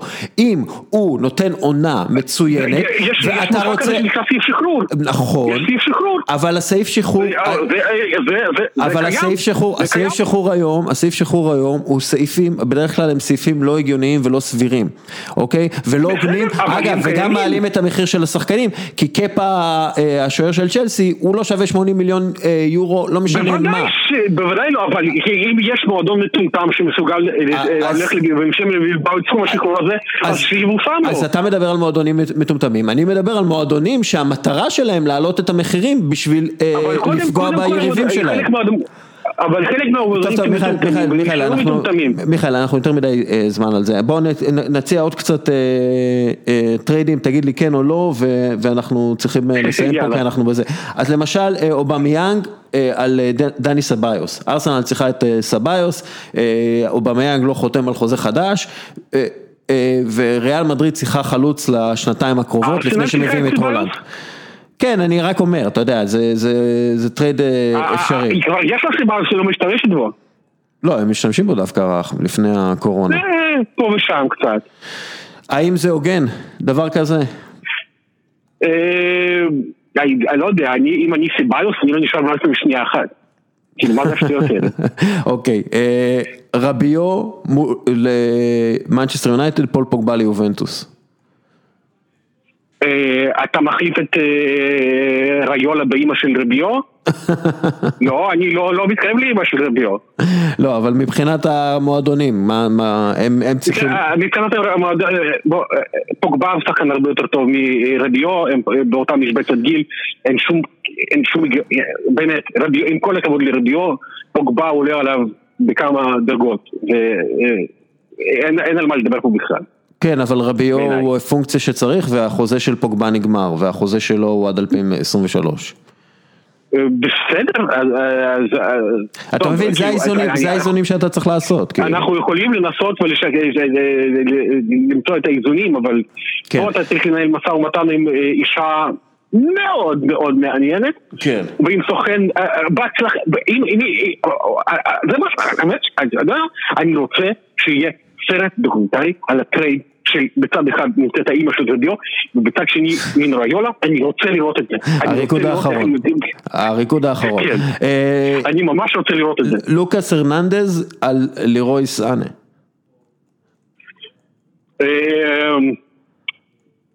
אה, מנצ'סטר אה, סיטי צריכה תשמע. בלם, סאנה רוצה לעזוב, החוזה של לוקאס עד בלם, 2024. אה, אה, לו- אה, לו- לוקאס הוא בלם ומגן, זה של ה... מג- מגן בלם, כן. כן. אה, זה make sense. זה, למשל, זה למשל טרייד, זה למשל טרייד שהוא בהחלט יכול, אה, זה עושה שכל. זה עושה שכל. אני, אני, ו- זה, זה מה שאני מנסה לעשות, לעשות שכל. ועכשיו, יאללה, בוא, בוא ניתן משהו אחר. מוסא דמבלה, מליון, עבור אוליביה ז'ירו ובקיוקו. עוד פעם? מוסא דמבלה, מליון, לצ'לסי, עבור ז'ירו ובקיוקו, שהוא עדיין שייך לצ'לסי. אחד בן 30, אה, ח- חלוץ בן מה- 33, מה- עישנו בליון לפני שהם עשו את הטרייד הזה? הם לא עישנו, דמב- דמבלה רוצה לעזוב, ולצ'לסי, הוא יכול לרצות לעזוב, שמע, זה מגוחך. אה, זה- לא ילך, זה לא ילך. הבנתי, אבל הם לא מקבלים, הם מקבלים חלוץ אה, לשנה, שנתיים, אה, ברמה סבירה לליגה הצרפתית בהחלט, וקשר הוא חלוץ הגנתי. מצוין, אבל הוא לא מתאים, חלוץ מעולה, אבל מתבגר, אה, לא- לא בהכרח כן, כשיר, אבל זה, וגם לא זה מתאים לשיטת האיזונים. אבל זה האיזונים שאנחנו לא מדברים עליהם. גם לא מתאים לשיטת המשחק בכלל. כן, למרות ששיטת המשחק אה, היום, אתה יודע, זה אתה דבר יודע מה, אתה משתנה ביחס אתה יודע- לשחקנים. אתה יודע מי צריך, אתה- מי צריך, אה, מי שקונה את גריזמן, צריך לקנות יחד איתו בעסקת חבילה את ג'ירו, כי זה עובד בנבחרת, תמיד. כן. גריזמן צריך ג'ירו כזה, זה בדיוק בדיוק בדיוק מה שהוא צריך, ואגב, הוא לא מצליח בברצלונה כי אין לו כזה. למה, מסי לא, אה. לא בגובה של ז'ירו ובגודל של ז'ירו? אה, עם פרסוארס, אבל אתה יודע, לא, זה לא, זה לא, לא, אתה- צריך להתאים, לא, אתה גם צריך להתאים את הטריידים האלה, לא רק לשחקנים ולמועדונים ולשוק שלהם, אלא גם לשיטות משחק ולמאמנים, מי אה, מאמן ליון אחר כך, טוב, אה, נחיה ונראה, אבל כרגע זה לא לא מתאים בכלל.